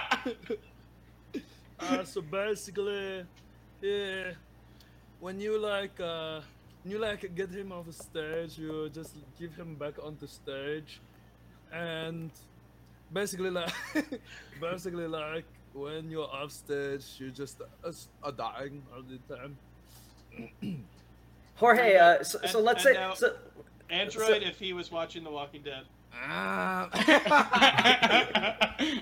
on, I can take that story real quick, but Edwin, what were you going to say? No, I was going to say, let's say like Josh is he's not getting what he needs from Ice, right? Like it's just not helping him out. So here's what happens, okay? He goes to his last resort. He reaches out to Pipsqueak. Can you tell me what a conversation of reviewing their set sounds like? Literally on knockdown, you are not doing enough percent. They are literally my Pipsqueak used to be way warmer, but yeah, you gotta say the word consistently. Consistently. The thing I wanted to say. Well, oh wait, hold on. Did you have someone else? What were you saying? Okay. Yeah. The story is, I had housed the Lingrens for 2018 SmashCon, and I was driving them around. And they were just randomly talking about, like, The Walking Dead. And Android goes, oh, I think The Walking Dead, the first episode, so good. Rick, the main character, he's named Rick. He wake up in Atlanta, and the town full of chaos. He's just stating the summary. I'm like, yeah, that does happen. It was a good open. It was a good open. It was a very revered show. The town is full of chaos. Well, let's get into something else that's full of chaos, which is this bracket for Phantom. I know we've been talking a lot about Leffen. Leffen's been obviously, yeah, this is a very big topic of conversation here. We don't really know that he's going. He was a super late last-minute sign-up after tweeting about how it would cost like $2,000 US to get there, and like $10,000 to get there in a reasonable fashion. He was signed up. He said he was going to make a big announcement on stream, and then he did not make the announcement, and then had a tweet that said, like, my mood right now, and it's it just says mood, and it's a picture of a dog that doesn't look very happy. So, we'll see. I would love to see him here. I think that an event with him, just like, he adds so much to the level of play. But I guess we'll talk about him as if he's here, and then if he drops, we can go from there. We've got some really cool matches. We got Mango Kadoran. We got a run back there. Leffen Polish run back from that reverse 3-0 at Pound.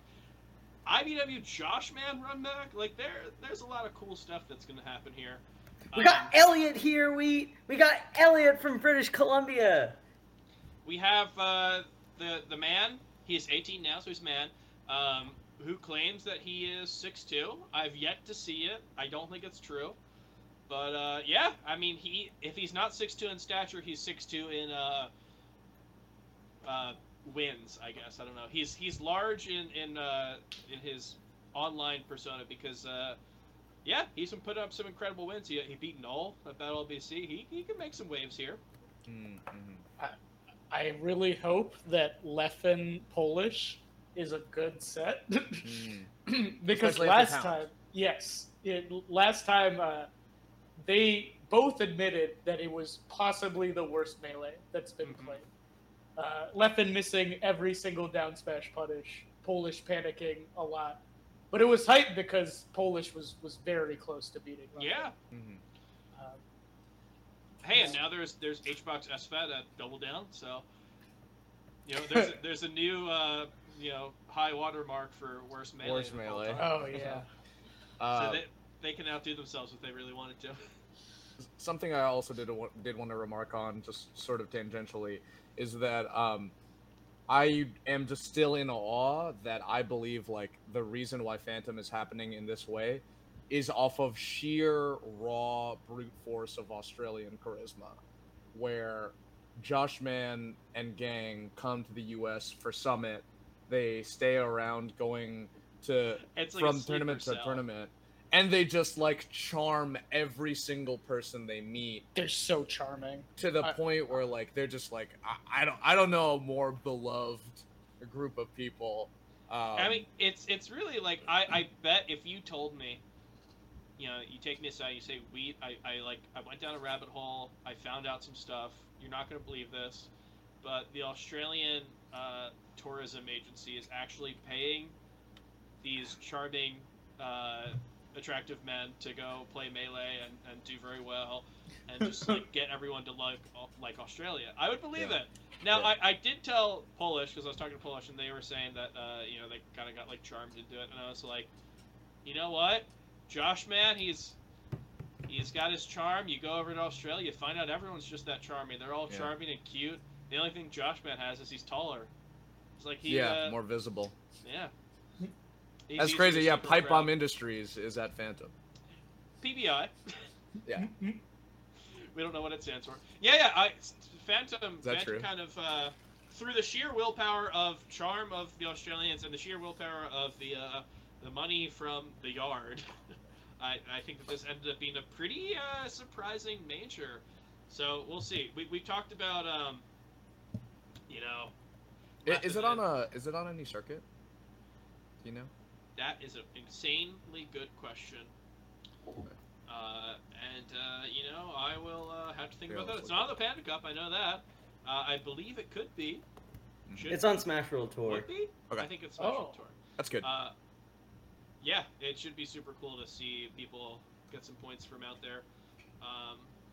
Because I know, like, Sock and Gnome Dome already have a lot of points from a different Australian event.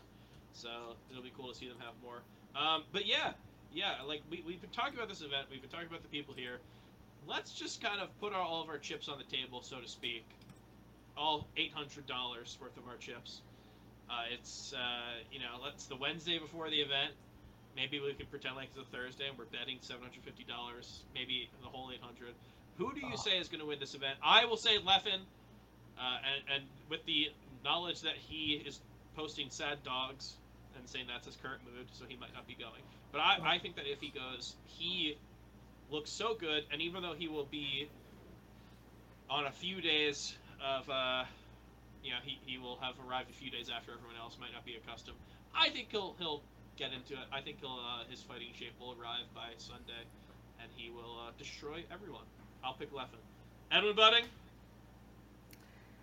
There's two matchups he has to prepare for. Fox and Marth. I think Mango's taking this.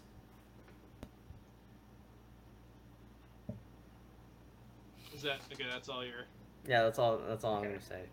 That's an Eric's one. Turn or my turn? Yeah, no. I think he's gonna win. Just got a hunch. Are you gonna like try to convince anyone? Yeah. I just think it's this is like we've seen Mango go through slumps before, right? Like we've seen him go through slumps where he like doesn't make top 8, like he's losing to other top 10 players, where like he's even suffering like an upset like to someone like Fizzwiggle at a major. But you know like.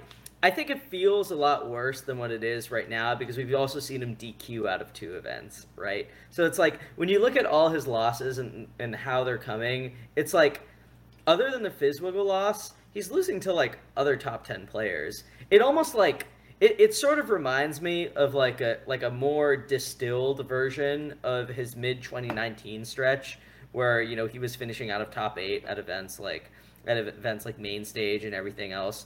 And what did Mango do after like 5 straight bad events? He won the Big House 9, right? He was able to do that there, and he was able to win the Big House 9, by the way, in like a very miraculous run. I think this tournament has a lot of things that work out in Mango's favor. I think his path to like winner's quarters is going to be a lot more straightforward than it might be in America, where he has to take on like a scary field. I think Australia is very good, don't get me wrong, but I don't think they have someone that's like, outside of like Josh, obviously, and like maybe Sock to an extent, I don't think they have someone hovering around like top 100 talent that he would have to play in like round 2 pools, right? So like when it comes to his path directly to winner's quarters, where he's projected to play like Kadoran or something, it's very straightforward, right? I think typically Mango succeeds when his like obstacles are very clear, when he doesn't have to like balance a lot. We've seen him come back from longer slumps. It feels like this one is a little worse because he's DQ'd out of 2 events and not given us that much to work with. But from what we've been to both. Well, yeah, I guess he went to 2 events, but yeah, as far as competing in bracket though, and I think if there's a time for him to turn around, it would be weirdly at this event. So why not? Weed's going Leffen. I'm going Mango. Jorge, what's your pick? I thought you were smoking drugs when you said Mango, but it does raise for me, I think, the strongest indicator for success, which is going to be the conditions, which are going to be rough on everyone, and I'm unsure on how each one of the top seeds are going to adapt to it. My gut says Zane, because of how seriously he's probably going to take the preparation, recovery from jet lag, health, and peak performance. But sometimes Cody does really well under really shitty conditions. And then I think that Mango is fine to fold to Australian drinking culture peer pressure and still... Oh, God, that's true. Still do well? And still do well? No, and still do well? Nope. And still do well? Drunk Mango has never beaten Zane. Okay, then Zane. Famous story at Smash and Splash. I think it was it 4 or 5? The one where Zane just 3-0s Mango really quickly. Oh yeah. They're the playing they're playing friendlies before, and Zane's just 3-stocking him again and again. It's all in Yoshi's, right? Smash and Splash. Yeah. And, that one's ugly. It's where, Mango's drinking a beer and Zane is eating a banana. The duality. It's over in 6 minutes too. It's really funny. Yes, it is. And then Mango's one of us is getting 3-0'd. Yeah, one of us. And Zane goes, "It's you. It's you. I'm destroying you back and forth right now." And he does in tournament. Yeah, I mean, but looking at his bracket. Having Spacey's leading up to winners finals is pretty good draw for Zane. Yeah. I think Leffen could lose to IBDW based on their history, and in which case it's another Spacey, his most comfortable matchup. They did have a really close set at Genesis, but I think just based on how much he wants this, and also. Fun fact, I know Zane and IBDW were playing a lot at the event this past weekend at Double Down, and Zane was getting the best of Cody during those friendlies. So he was confident in how he was going to do versus Cody, but then he ultimately lost to Amsa. So I think if he can make it through the sea of Spaceys, Zane is going to take this event. I'd like to see it happen. I think any result that we get from here is going to be a sick one. Yeah. Any of these top 4 seeds, are super cool to see them win. And if it's someone who's not top 4, that's cool in and of itself. Polish. I have been... yeah, Polish. Joshman? That'd be sick. Polish literally, I think, could win. Polish, good! I want to see it happen. Oh, yeah, I think they their path before Leffen joined was like having Mango, and I was like, maybe. Yeah, I've been like waiting to drop a take for the past few weeks, and I came up with this like almost a month ago, and I was like, I'm going to say J-Mook is going to win Phantom on stream, and it's going to be insane. And then in the time since, he's dropped out, and he's like beaten Zane twice. Yeah, he's just like a top 5 player that's beaten Zane. It's not like, a cool. Even if he were in bracket, it wouldn't be a cool prediction anymore. It'd be like, okay, yeah, that sounds right. Yeah, sure. Yeah, no, I think he could win. So unfortunately, I'm not able to give that, but yeah, like I said, I will give Leffen. I think any of these things are going to be super cool, and it should be a fun thing to watch. I mean, hey, International Melee. We haven't seen a really, really big international thing in a little bit. Well, I guess Canada is international, but you know, non-North American. So I think this should be a super fun one to watch. One thing I will say, Sunday, Top 32 starts at 11 a.m. Hell yeah. 2 p.m. Top 8. Whoever picked Mango. What time zone? UTC something. I don't know. Whoa. Australian? Oh, yeah, Australian. Okay. I'm just saying Mango has to play Top 32 at 11 a.m., so whoever picked that as their... the minute Jorge said the... I remember Jorge brought up, like, drinking or whatever, yeah, it all, like... I got hit with a rush of regret. Did you guys heard that the Summit 12 after party, they're trying to convince Hungrybox to do a shoey, and he asks for Joshman's shoe? That's not how you do it. Yeah, everyone was like... You freak? You gotta, come on, you gotta drink your own. I think he ended up doing it, and it was out of a Yeezy, so like... Oh. Yeah, maybe he made the most out of it, but yeah, there was definitely showed his ass a little bit on that one. Mm-hmm. But yeah, super cool event. I'm excited to watch, and something I'm a little less excited for is our next segment. We're about running to the end of the show here.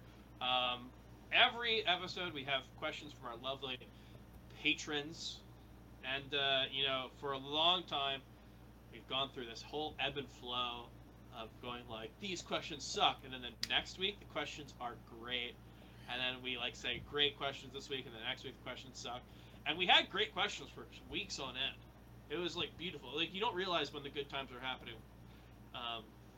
And now we just have everyone does their own bit, and their bits are all asking the same question every single week. And we've just got like all these disparate groups of people who just keep asking the same questions. So I will, as long as this happens, I will make sure to note that the questions that we're getting are bad, but through all of these bits, we do have some diamonds in the rough, and we have some questions from patrons to give you. Edwin, I think you've got the first one. Yeah, I'm going to start with this one. So this is coming from Faust, the Puff player. What do you think your strengths and weaknesses are relative to other commentators? This is both to Jorge and Junebug. Ooh.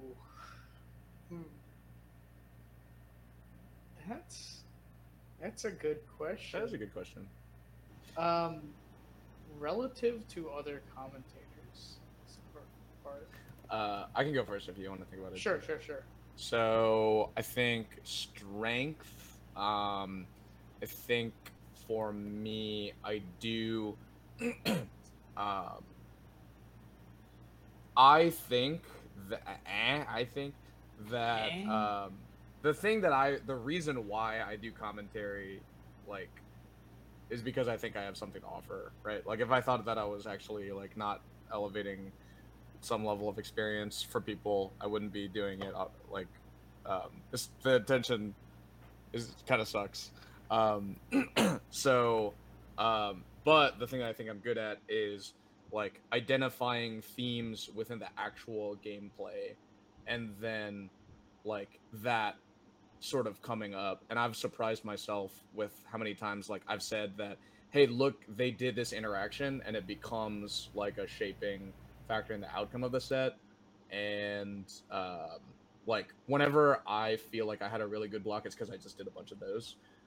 It offers for me like an additional dimension to the gameplay itself without knowing, like, regardless of the players at all.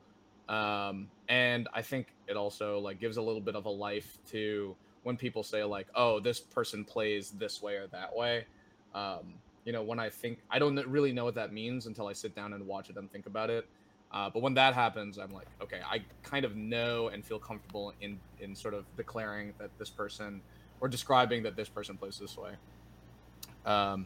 Weaknesses, though, are like, I think the mechanics or like the fundamentals, because I think there are a lot of other commentators who, especially those who had been doing it for a long time. When I first joined, like started doing blocks, I was surprised at like the commentators that I thought were really boring or didn't like that much actually just had a bunch of strong foundational skills in terms of like flow, in terms of like keeping things grounded, in terms of like structure of the broadcast. And so I think like for a while, and to this point still too, like I think I'm a little bit too much frosting. And so that sort of like the consistency is not there as much as someone who like, I think may be more bland, but is facilitating a lot more effectively and more reliably. You know what I mean? It's all right. About webs. It all comes back to webs. I love webs. I love webs. He's the goat. Yeah, June, what about yourself? I have a lot of like game knowledge, like in terms of player perspective, characters, matchups. It definitely helps. I like sort of recognizing the patterns that come out and interactions, like, oh, he's doing this thing, and you know, it's super fun just to like kind of shed my perspective on Smash. Weaknesses, I do think sometimes I get like somewhat cynical and like bit heavy. It's like, oh, Fiction is literally F-smashing 5 times in a row, where it's like, oh, like maybe in a top 8 you want to make this really cool, like, wow, it's amazing that he could like, he just knows the Ice Climbers so well and how effective F-smash is versus them. But I'm like, this is fucking carnival shit. He's just F-smashing. But it can be both, right? But I just choose to have that like spin on it.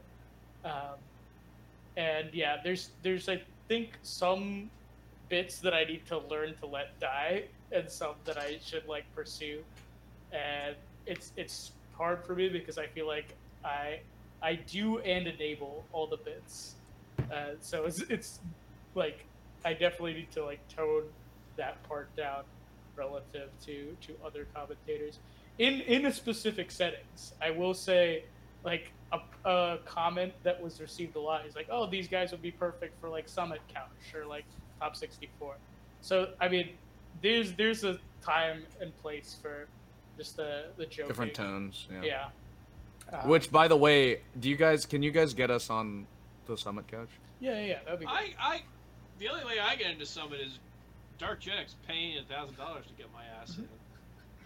Look, so, Dark Genix, can you get us into Summit? No, that's over.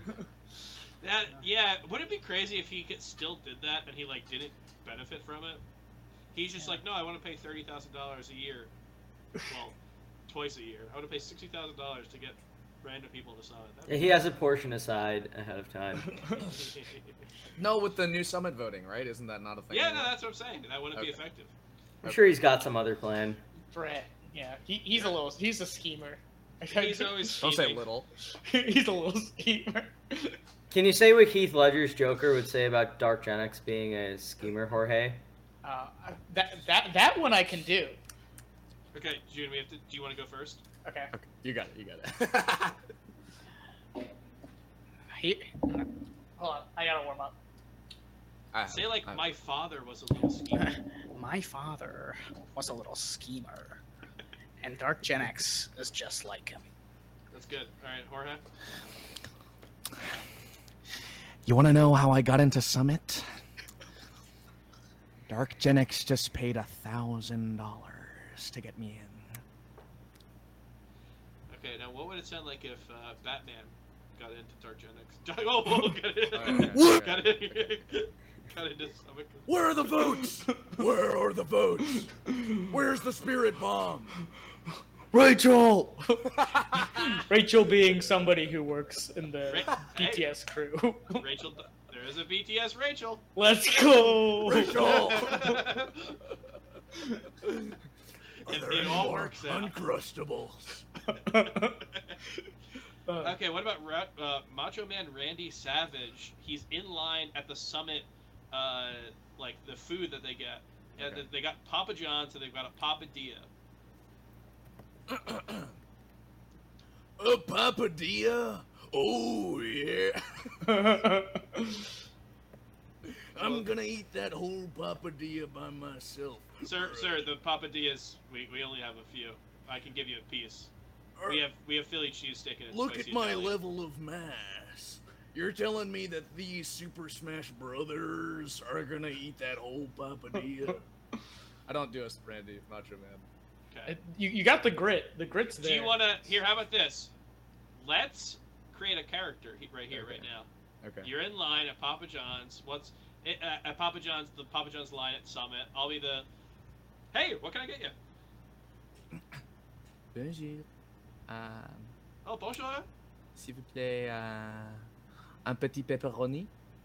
Okay, one small pepperoni. A slice or just one? The cirque. Okay, well, we don't have personal pizzas. I can't give you the whole circle. Oh, je suis Batman. Can I also be in this line? Yeah, you're also.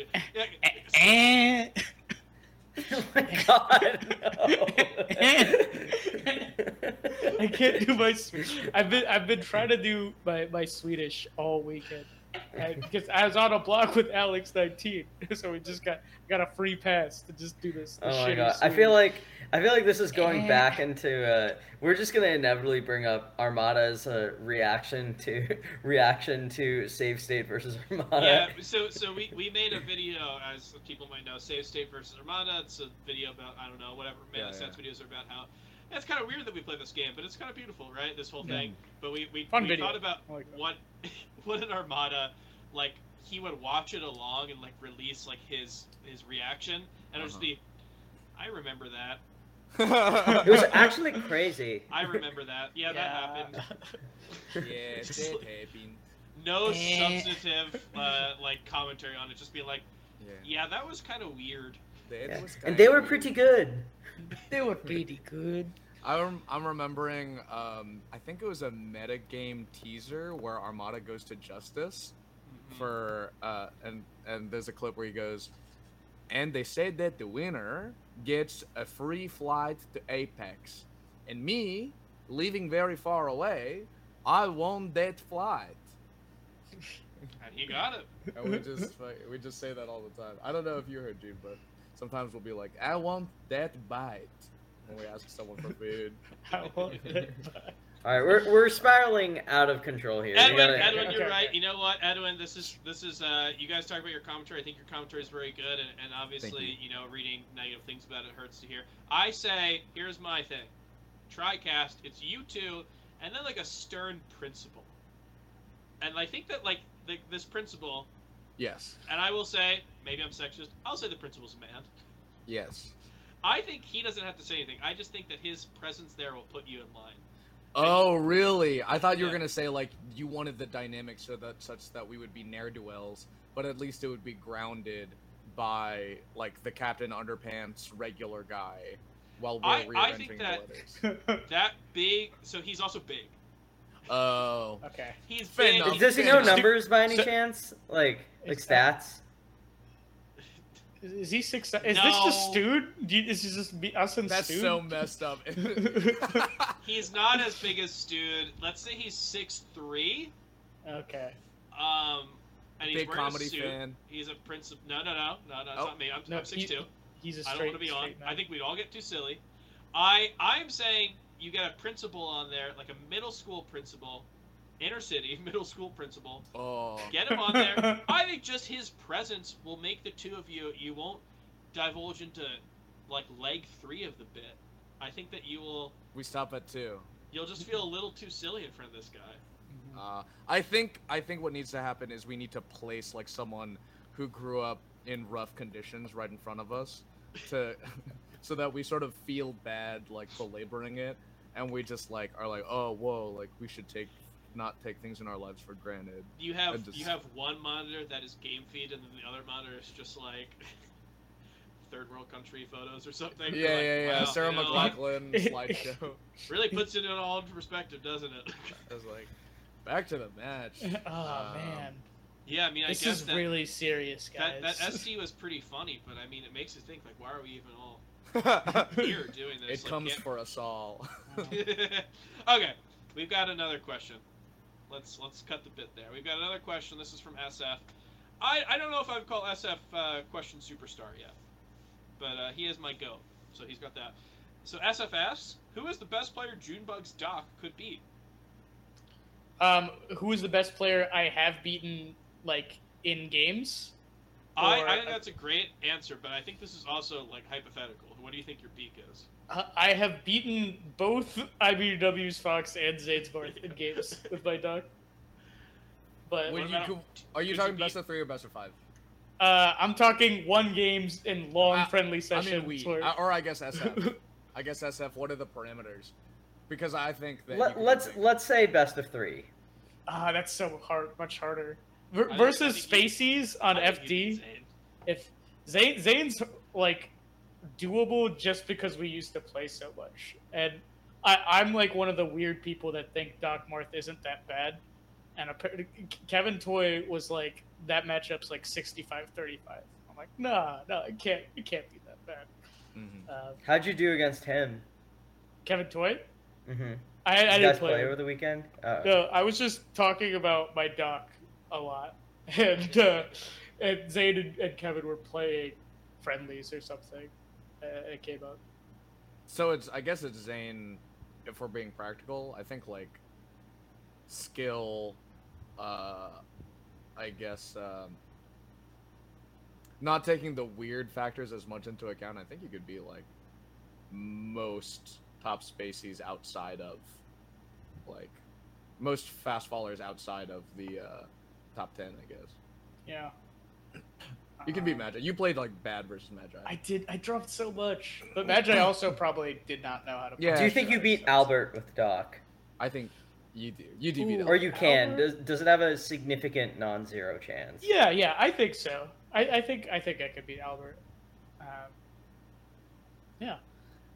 How about Zamu? You could beat Zamu. Yeah. You would lose to Zuppy, I think. Zuppy, maybe. Zuppy's style is very good against mid-tiers, I think. Also, he's cheating. No, I'm just kidding. The Box Fox is hard. I did play Zach Danger a bit, and it was just like so weird having to deal with the box undershooting errors. Mm-hmm. You know what I'm talking about? Yeah, I do. Yeah, it's like Box Foxes play slightly different, and I was doing like okay. I could still up B out of shield it. Like a fully spaced box nair still gets Doc up B out of shield, so that was pretty cool. Well, Junebug, speaking of foxes that are very good against Dr. Mario, we got a question from, it is kind of weird that he's a patron considering he's also one of our sponsored players, but. Anyways, we got a question from Chape asking who got your attention this weekend? Edwin, presumably a Double Down. Edwin, I don't want to spoil anything. Our former person who we've sponsored and may sponsor in the future, I believe, is a patron, and we do have people who we are going to announce very soon who are patrons. You just give them their money back. You give them a free subscription. No, don't spoil it. You're narrowing it down. It's impossible to find out who's a patron of us. All right, June. Well, now I am. It's in the record books. Maybe we're getting you to a tournament. We're going to force you to play. Yeah, you never know.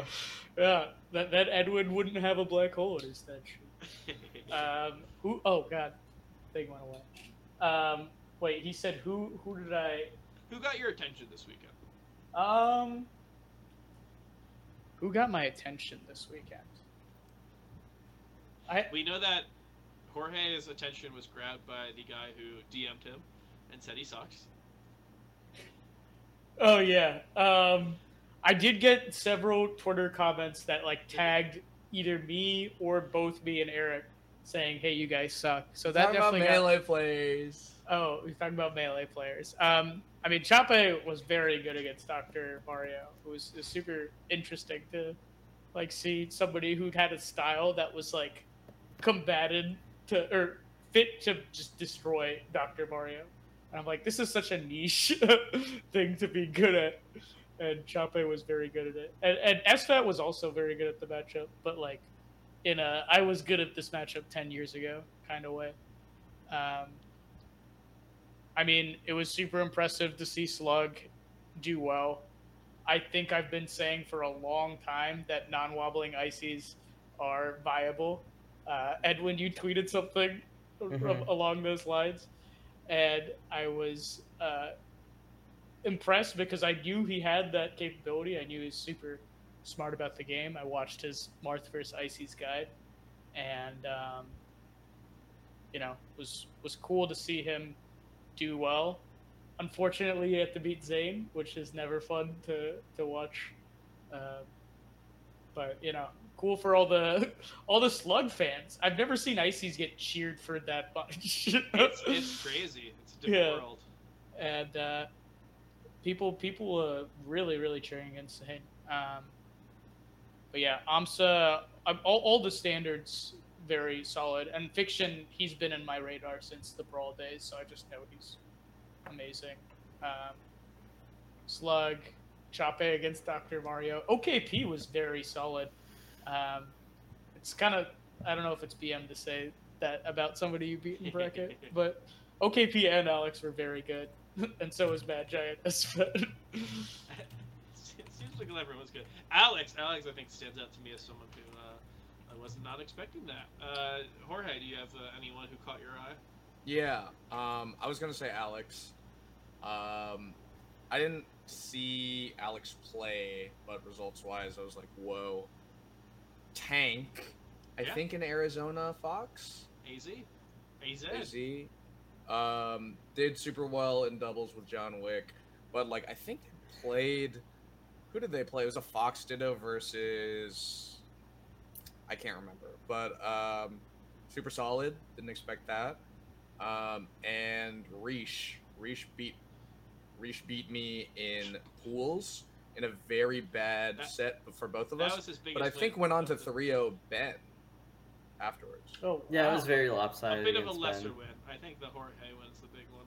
Yeah, that gave him the motivation. The power up. Yeah, yeah, I mean, I did. So Alex the Puff's run, the most ridiculous thing, of course, ending at the hands of Junebug's doc. In a brutal fashion, I will say. You dogged him. Yeah, but his boys, Wogley in the back, were watching afterwards. And I think he made a comment like, the worst part is you just lost to a bit. Like after Alex loses the set. Good, I'm glad. I don't have any hatred about this, but I will say at Main Stage 2021, a tournament where I would say I had a little clout and was with people who had a lot more clout. It was me, Ipengu, turned down for Walt, and Nunn. And we tried to get into the Wolgi after party, and we got bounced out. We got told we weren't invited. We weren't. Dang.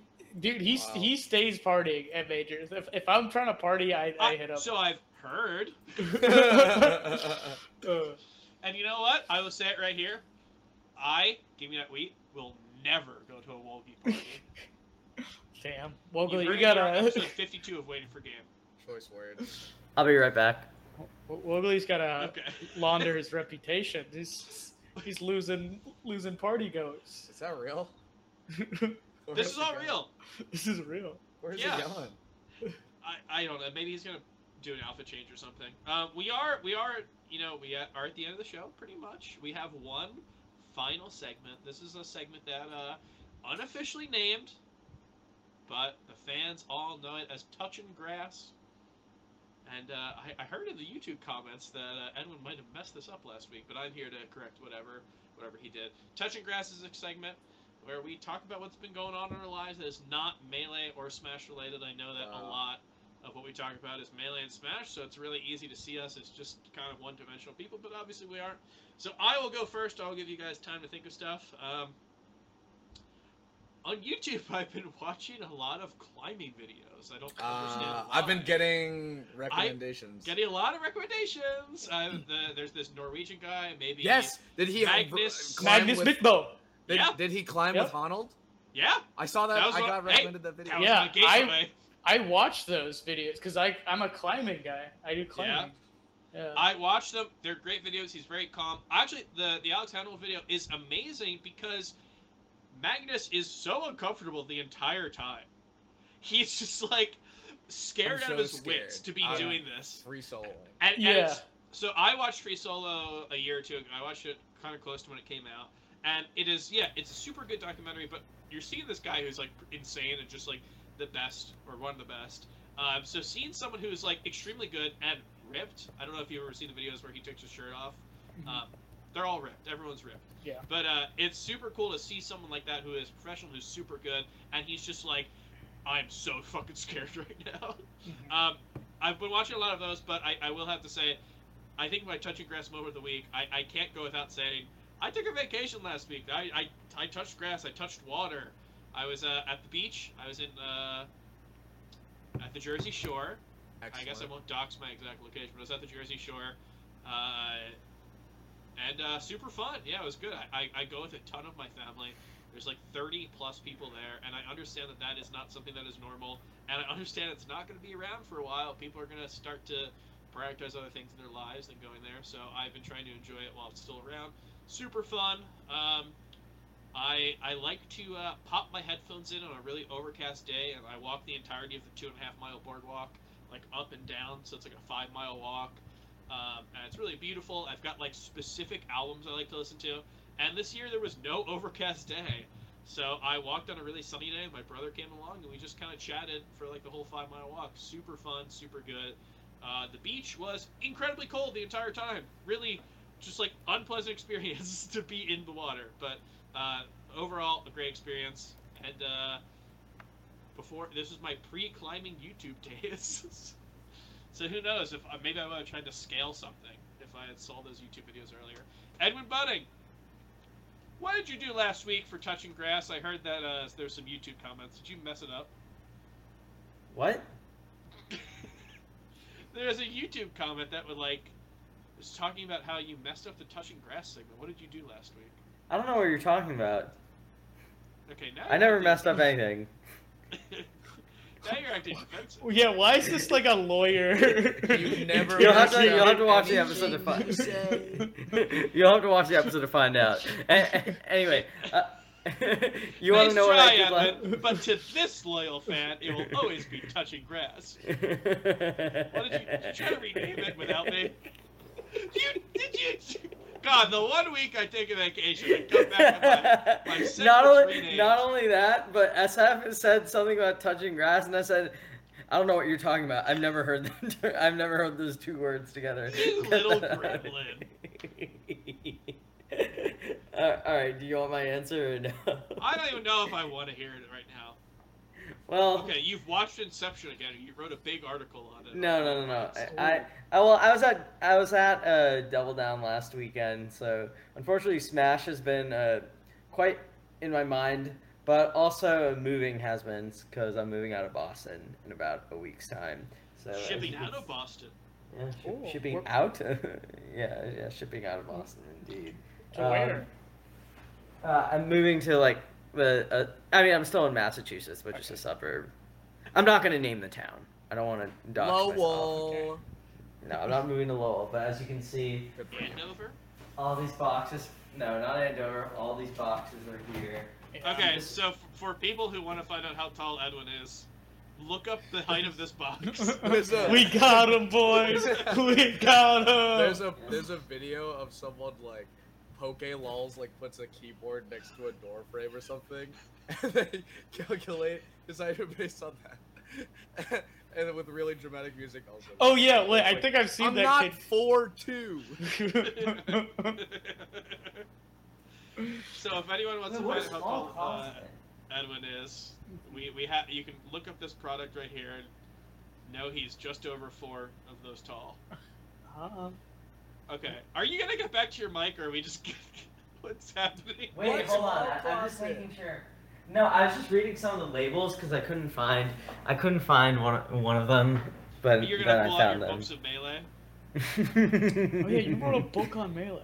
You're gonna be like, what's in this one? Oh, well, it opened up. What is this? A copy of the book of Melee? No, I do have a bunch of copies though, I'm not gonna lie. Are they for sale? Yeah, maybe I'll bring them to an event. Okay, well, is that it? Are you moved? You're moving? Is that your touch and grab segment? Yeah, I've just been packing stuff the whole time. Alright, I guess we're on to, you guys want to fight for it? Who wants to go first? Did you go first last time? No. Okay, I'll go. I mean, top 8 was super fun. Getting to commentate a major with my friend. Hey. What? Oh, non-Smash. It's not touching grass. Friendship. The moral of the story is friendship. But, okay, here's my I'm excited. I have to plan a move soon. I'm moving into a house. Wow. That I bought. Wow. Which is cool. But then I'm also moving back to my parents' house until that's, like, settled. So. When do you move back up? Isn't it just, like, October or something? When I'm moving back up? Yeah. In like a few weeks. Oh shit. Yeah. It's not October at all. Yeah. I moved to my place. I think September 22nd. Okay. So still not October. Yeah. Interesting. I think late September, early October is what I was. I was just gonna say, why is October? Oh, thank God. Yeah, it's October. But my lease here ends August 5th, so I just had to move everything out. I'm probably gonna put it in a storage unit, and then move back home with my parents for just a small amount of time, like the sanity amount of time, I think, for an adult, a late 20s adult, to be living at home, at least for me. Now that's going to be tough to move, because don't you have like 5 grand pianos in your apartment? Yeah. He does the thing where he's like, does the rope and he slowly pulleys them down to the sidewalk. And speaking of the sidewalk, you're always crossing the sidewalk with one of your buddies, and you're both holding a huge pane of glass, right? Yeah.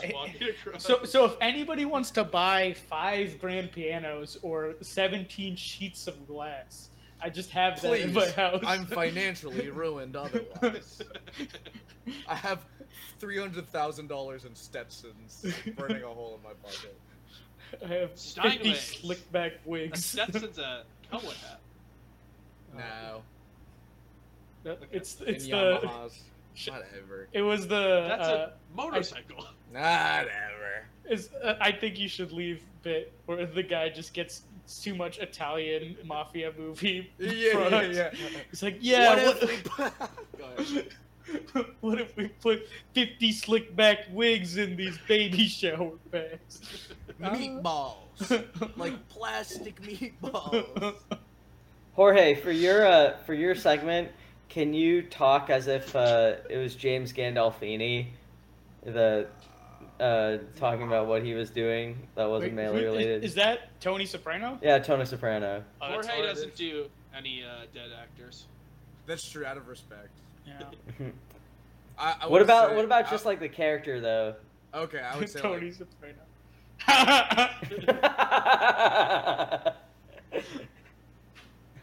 I don't have a Soprano. I don't have a James Gandolfini. Was that game James Gandolfini? Okay, you're right, yeah. How about another character like Christopher Moltisanti? Or... Who was James Caan the one who's like, I don't know. He was in an Anderson .Paak sample. I confess I've not seen Sopranos yet. Oh, do Anderson .Paak. Oh, no! You're not... Yes, love! Yes, love! Yeah, that's as good as you're gonna get. I have a chance. Okay. Hold on. What about Eminem? The precedent that this president is setting that... I guess. Spaghetti. Okay. He's like, he's what's the Casey phrase? Like, cinnamon M&M, all men are friends. All men are friends. Yeah. All right, what if it just in your normal voice, or... maybe a German accent. Yeah. You do a, you just talked about what's going on recently with you. Yeah, I got eine I got eine promotion at meine Unwerk a few months ago. Oh, congrats. Thank you. And then, so we just rolled out a big project that I led, and it was very good. It was very good. And what do you do for your job again? I'm a consultant for the State Department. Yes, yes. Do process stuff, assessments, logistics. It's TOing for coups, right? Okay. You do a couple coups and suddenly you're like, stay out of South America. Yeah, it's also State Department bomb. My whatever. You are Cambodian immigrant. Yeah. We did an oopsies, okay? They might have been an oopsie in Cambodia. What was the thing that HBox said in his apology statement? I did a stupid fuck up. I think it was I did a super fuck up. A super fuck up. Dude, in his apology, it's so fucked up. At the end, he goes, I hope something good can come from this. If you don't take these seriously, maybe you should start doing it. I was like, how the hell am I getting high-roaded by HBox right now when you just vomited blood into a crowd of people? Okay. It was like... it was great because in his apology, he admitted that he doesn't care about the mask until today, which is like a year today, to date, of the first entry into, like, offline Melee.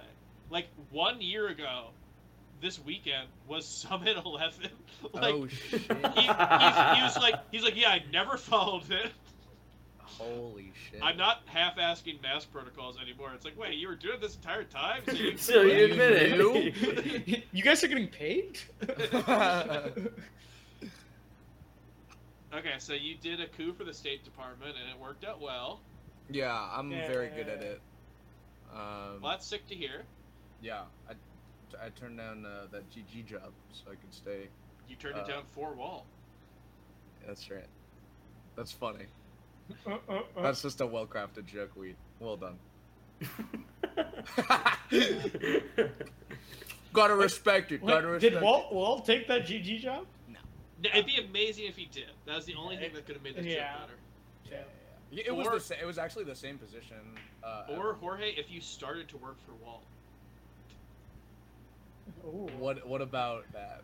That like would make the joke great. Like turn down for wall. Like you turned it down now. For wall. Oh, fun. That's just fun.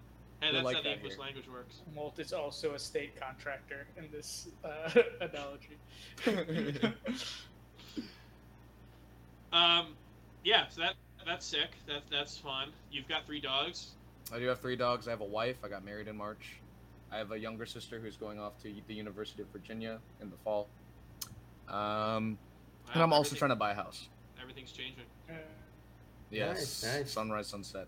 Yeah, the housing market around Northern Virginia, where we live, or at least in MDVA, where a lot of people are from, is insane.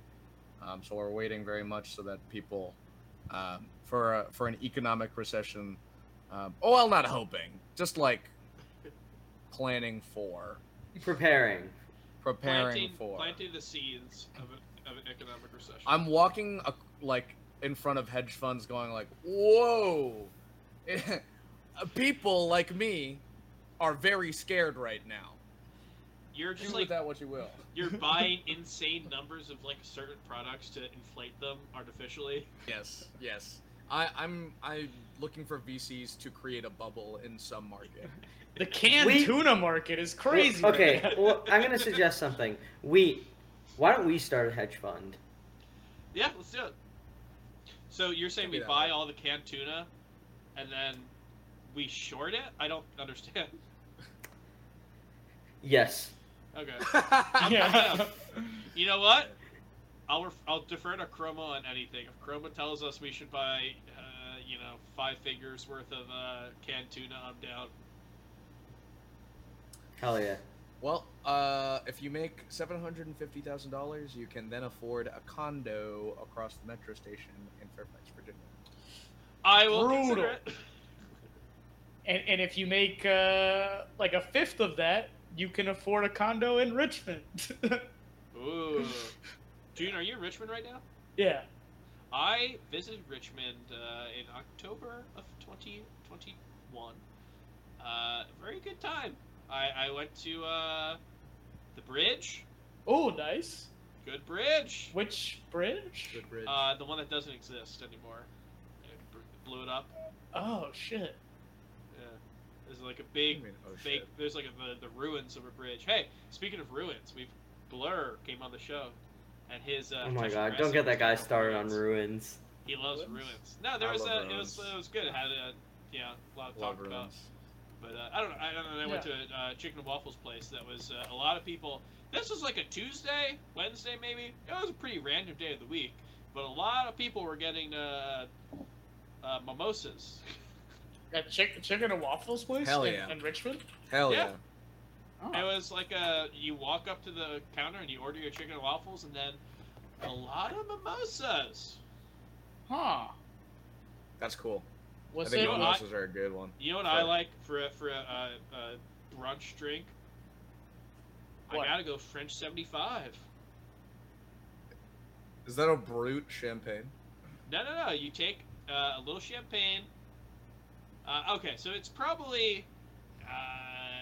an ounce of lemon juice, maybe an ounce of gin, then you top it with champagne, put little lemon twist on it. Sounds lovely. Oh, It is. The gin comes through just a little bit. You get the sweetness of it, but it's balanced by the acidity of the lemon. I'm usually not a huge fan of gin, but I've been growing into it. Junebug. Junebug. Explicitly not gin. Argin. Oh, Argin. Argin is close.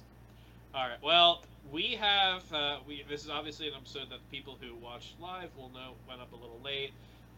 We are well past bedtime hours for these East Coast boys. So I appreciate everyone who's watching. I appreciate you guys for coming on, having fun. I know that this was something that with technical difficulties didn't make it the quickest experience, but I appreciate you guys coming on just along for the ride.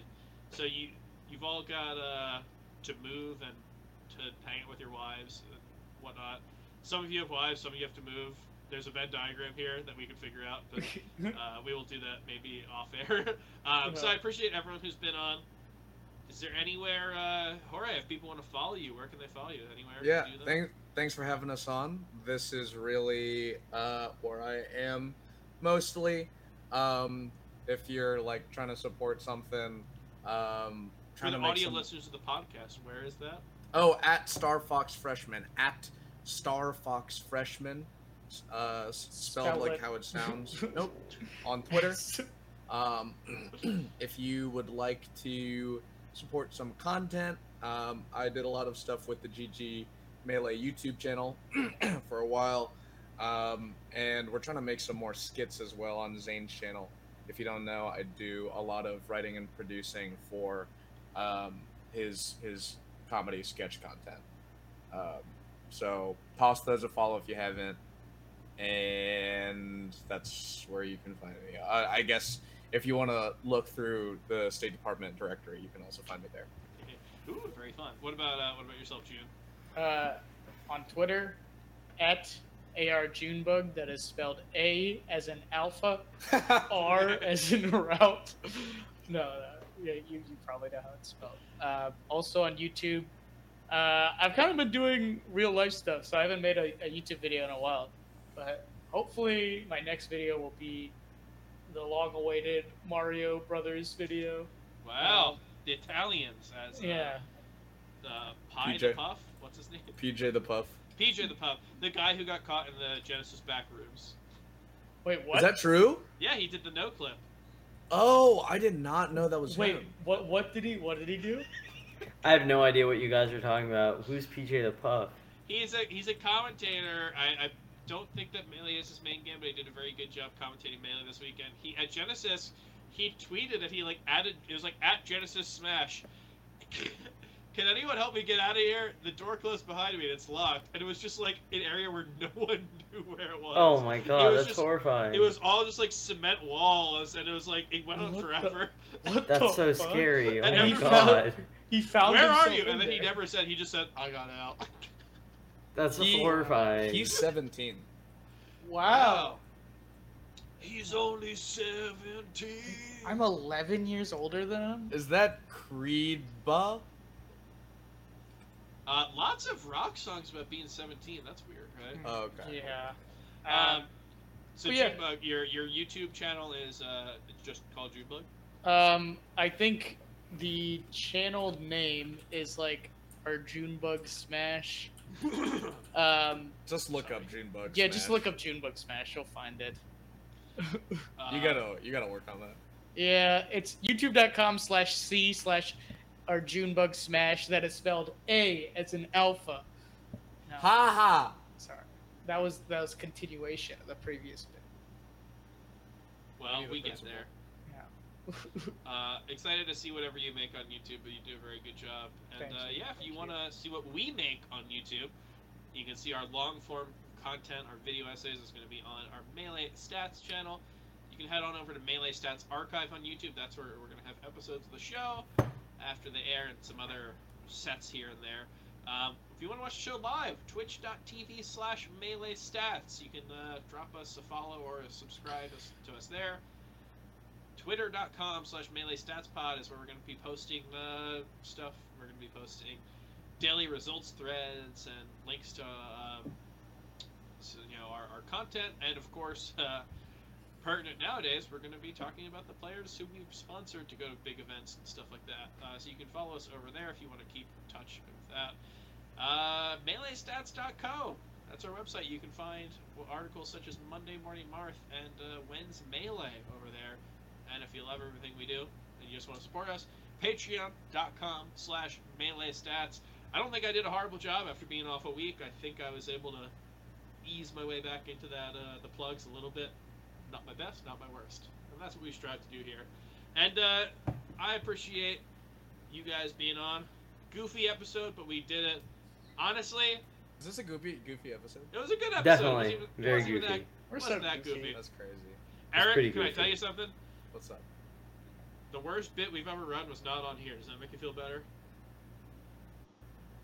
That wasn't in my mind space. Okay. Do you want to know what the worst bit I ever run was? Yeah. I ever ran? Yeah. We had PPMD on. He was a wonderful guest. I opened the show by saying, Apex 2015, the height of your career. Now, the low part of your career. Meaning, being on our show. The fact that you are now on our show. That's very funny, yeah. But the way I said it was like... You're dog shit right now. And now, you're bad. So, that will forever be the worst bit that we've ever run on the show, and I'm very proud to have that be the case. And I'm happy that we had some good ones here today. So thanks to both of you for coming on, and who knows? Maybe we'll have you guys on again. It was a very fun time. That'd be great. Oh, yeah. Thanks for having us. Of course. You can follow them, of course, and we will be back next week. We're going to be talking about Phantom. And you'll be here with someone else. Is that it? Maybe we finally have one tournament to talk about. Finally, we might actually only have one instead of like a multitude. But we'll be back next week to chat. See you guys then. Peace. See you guys.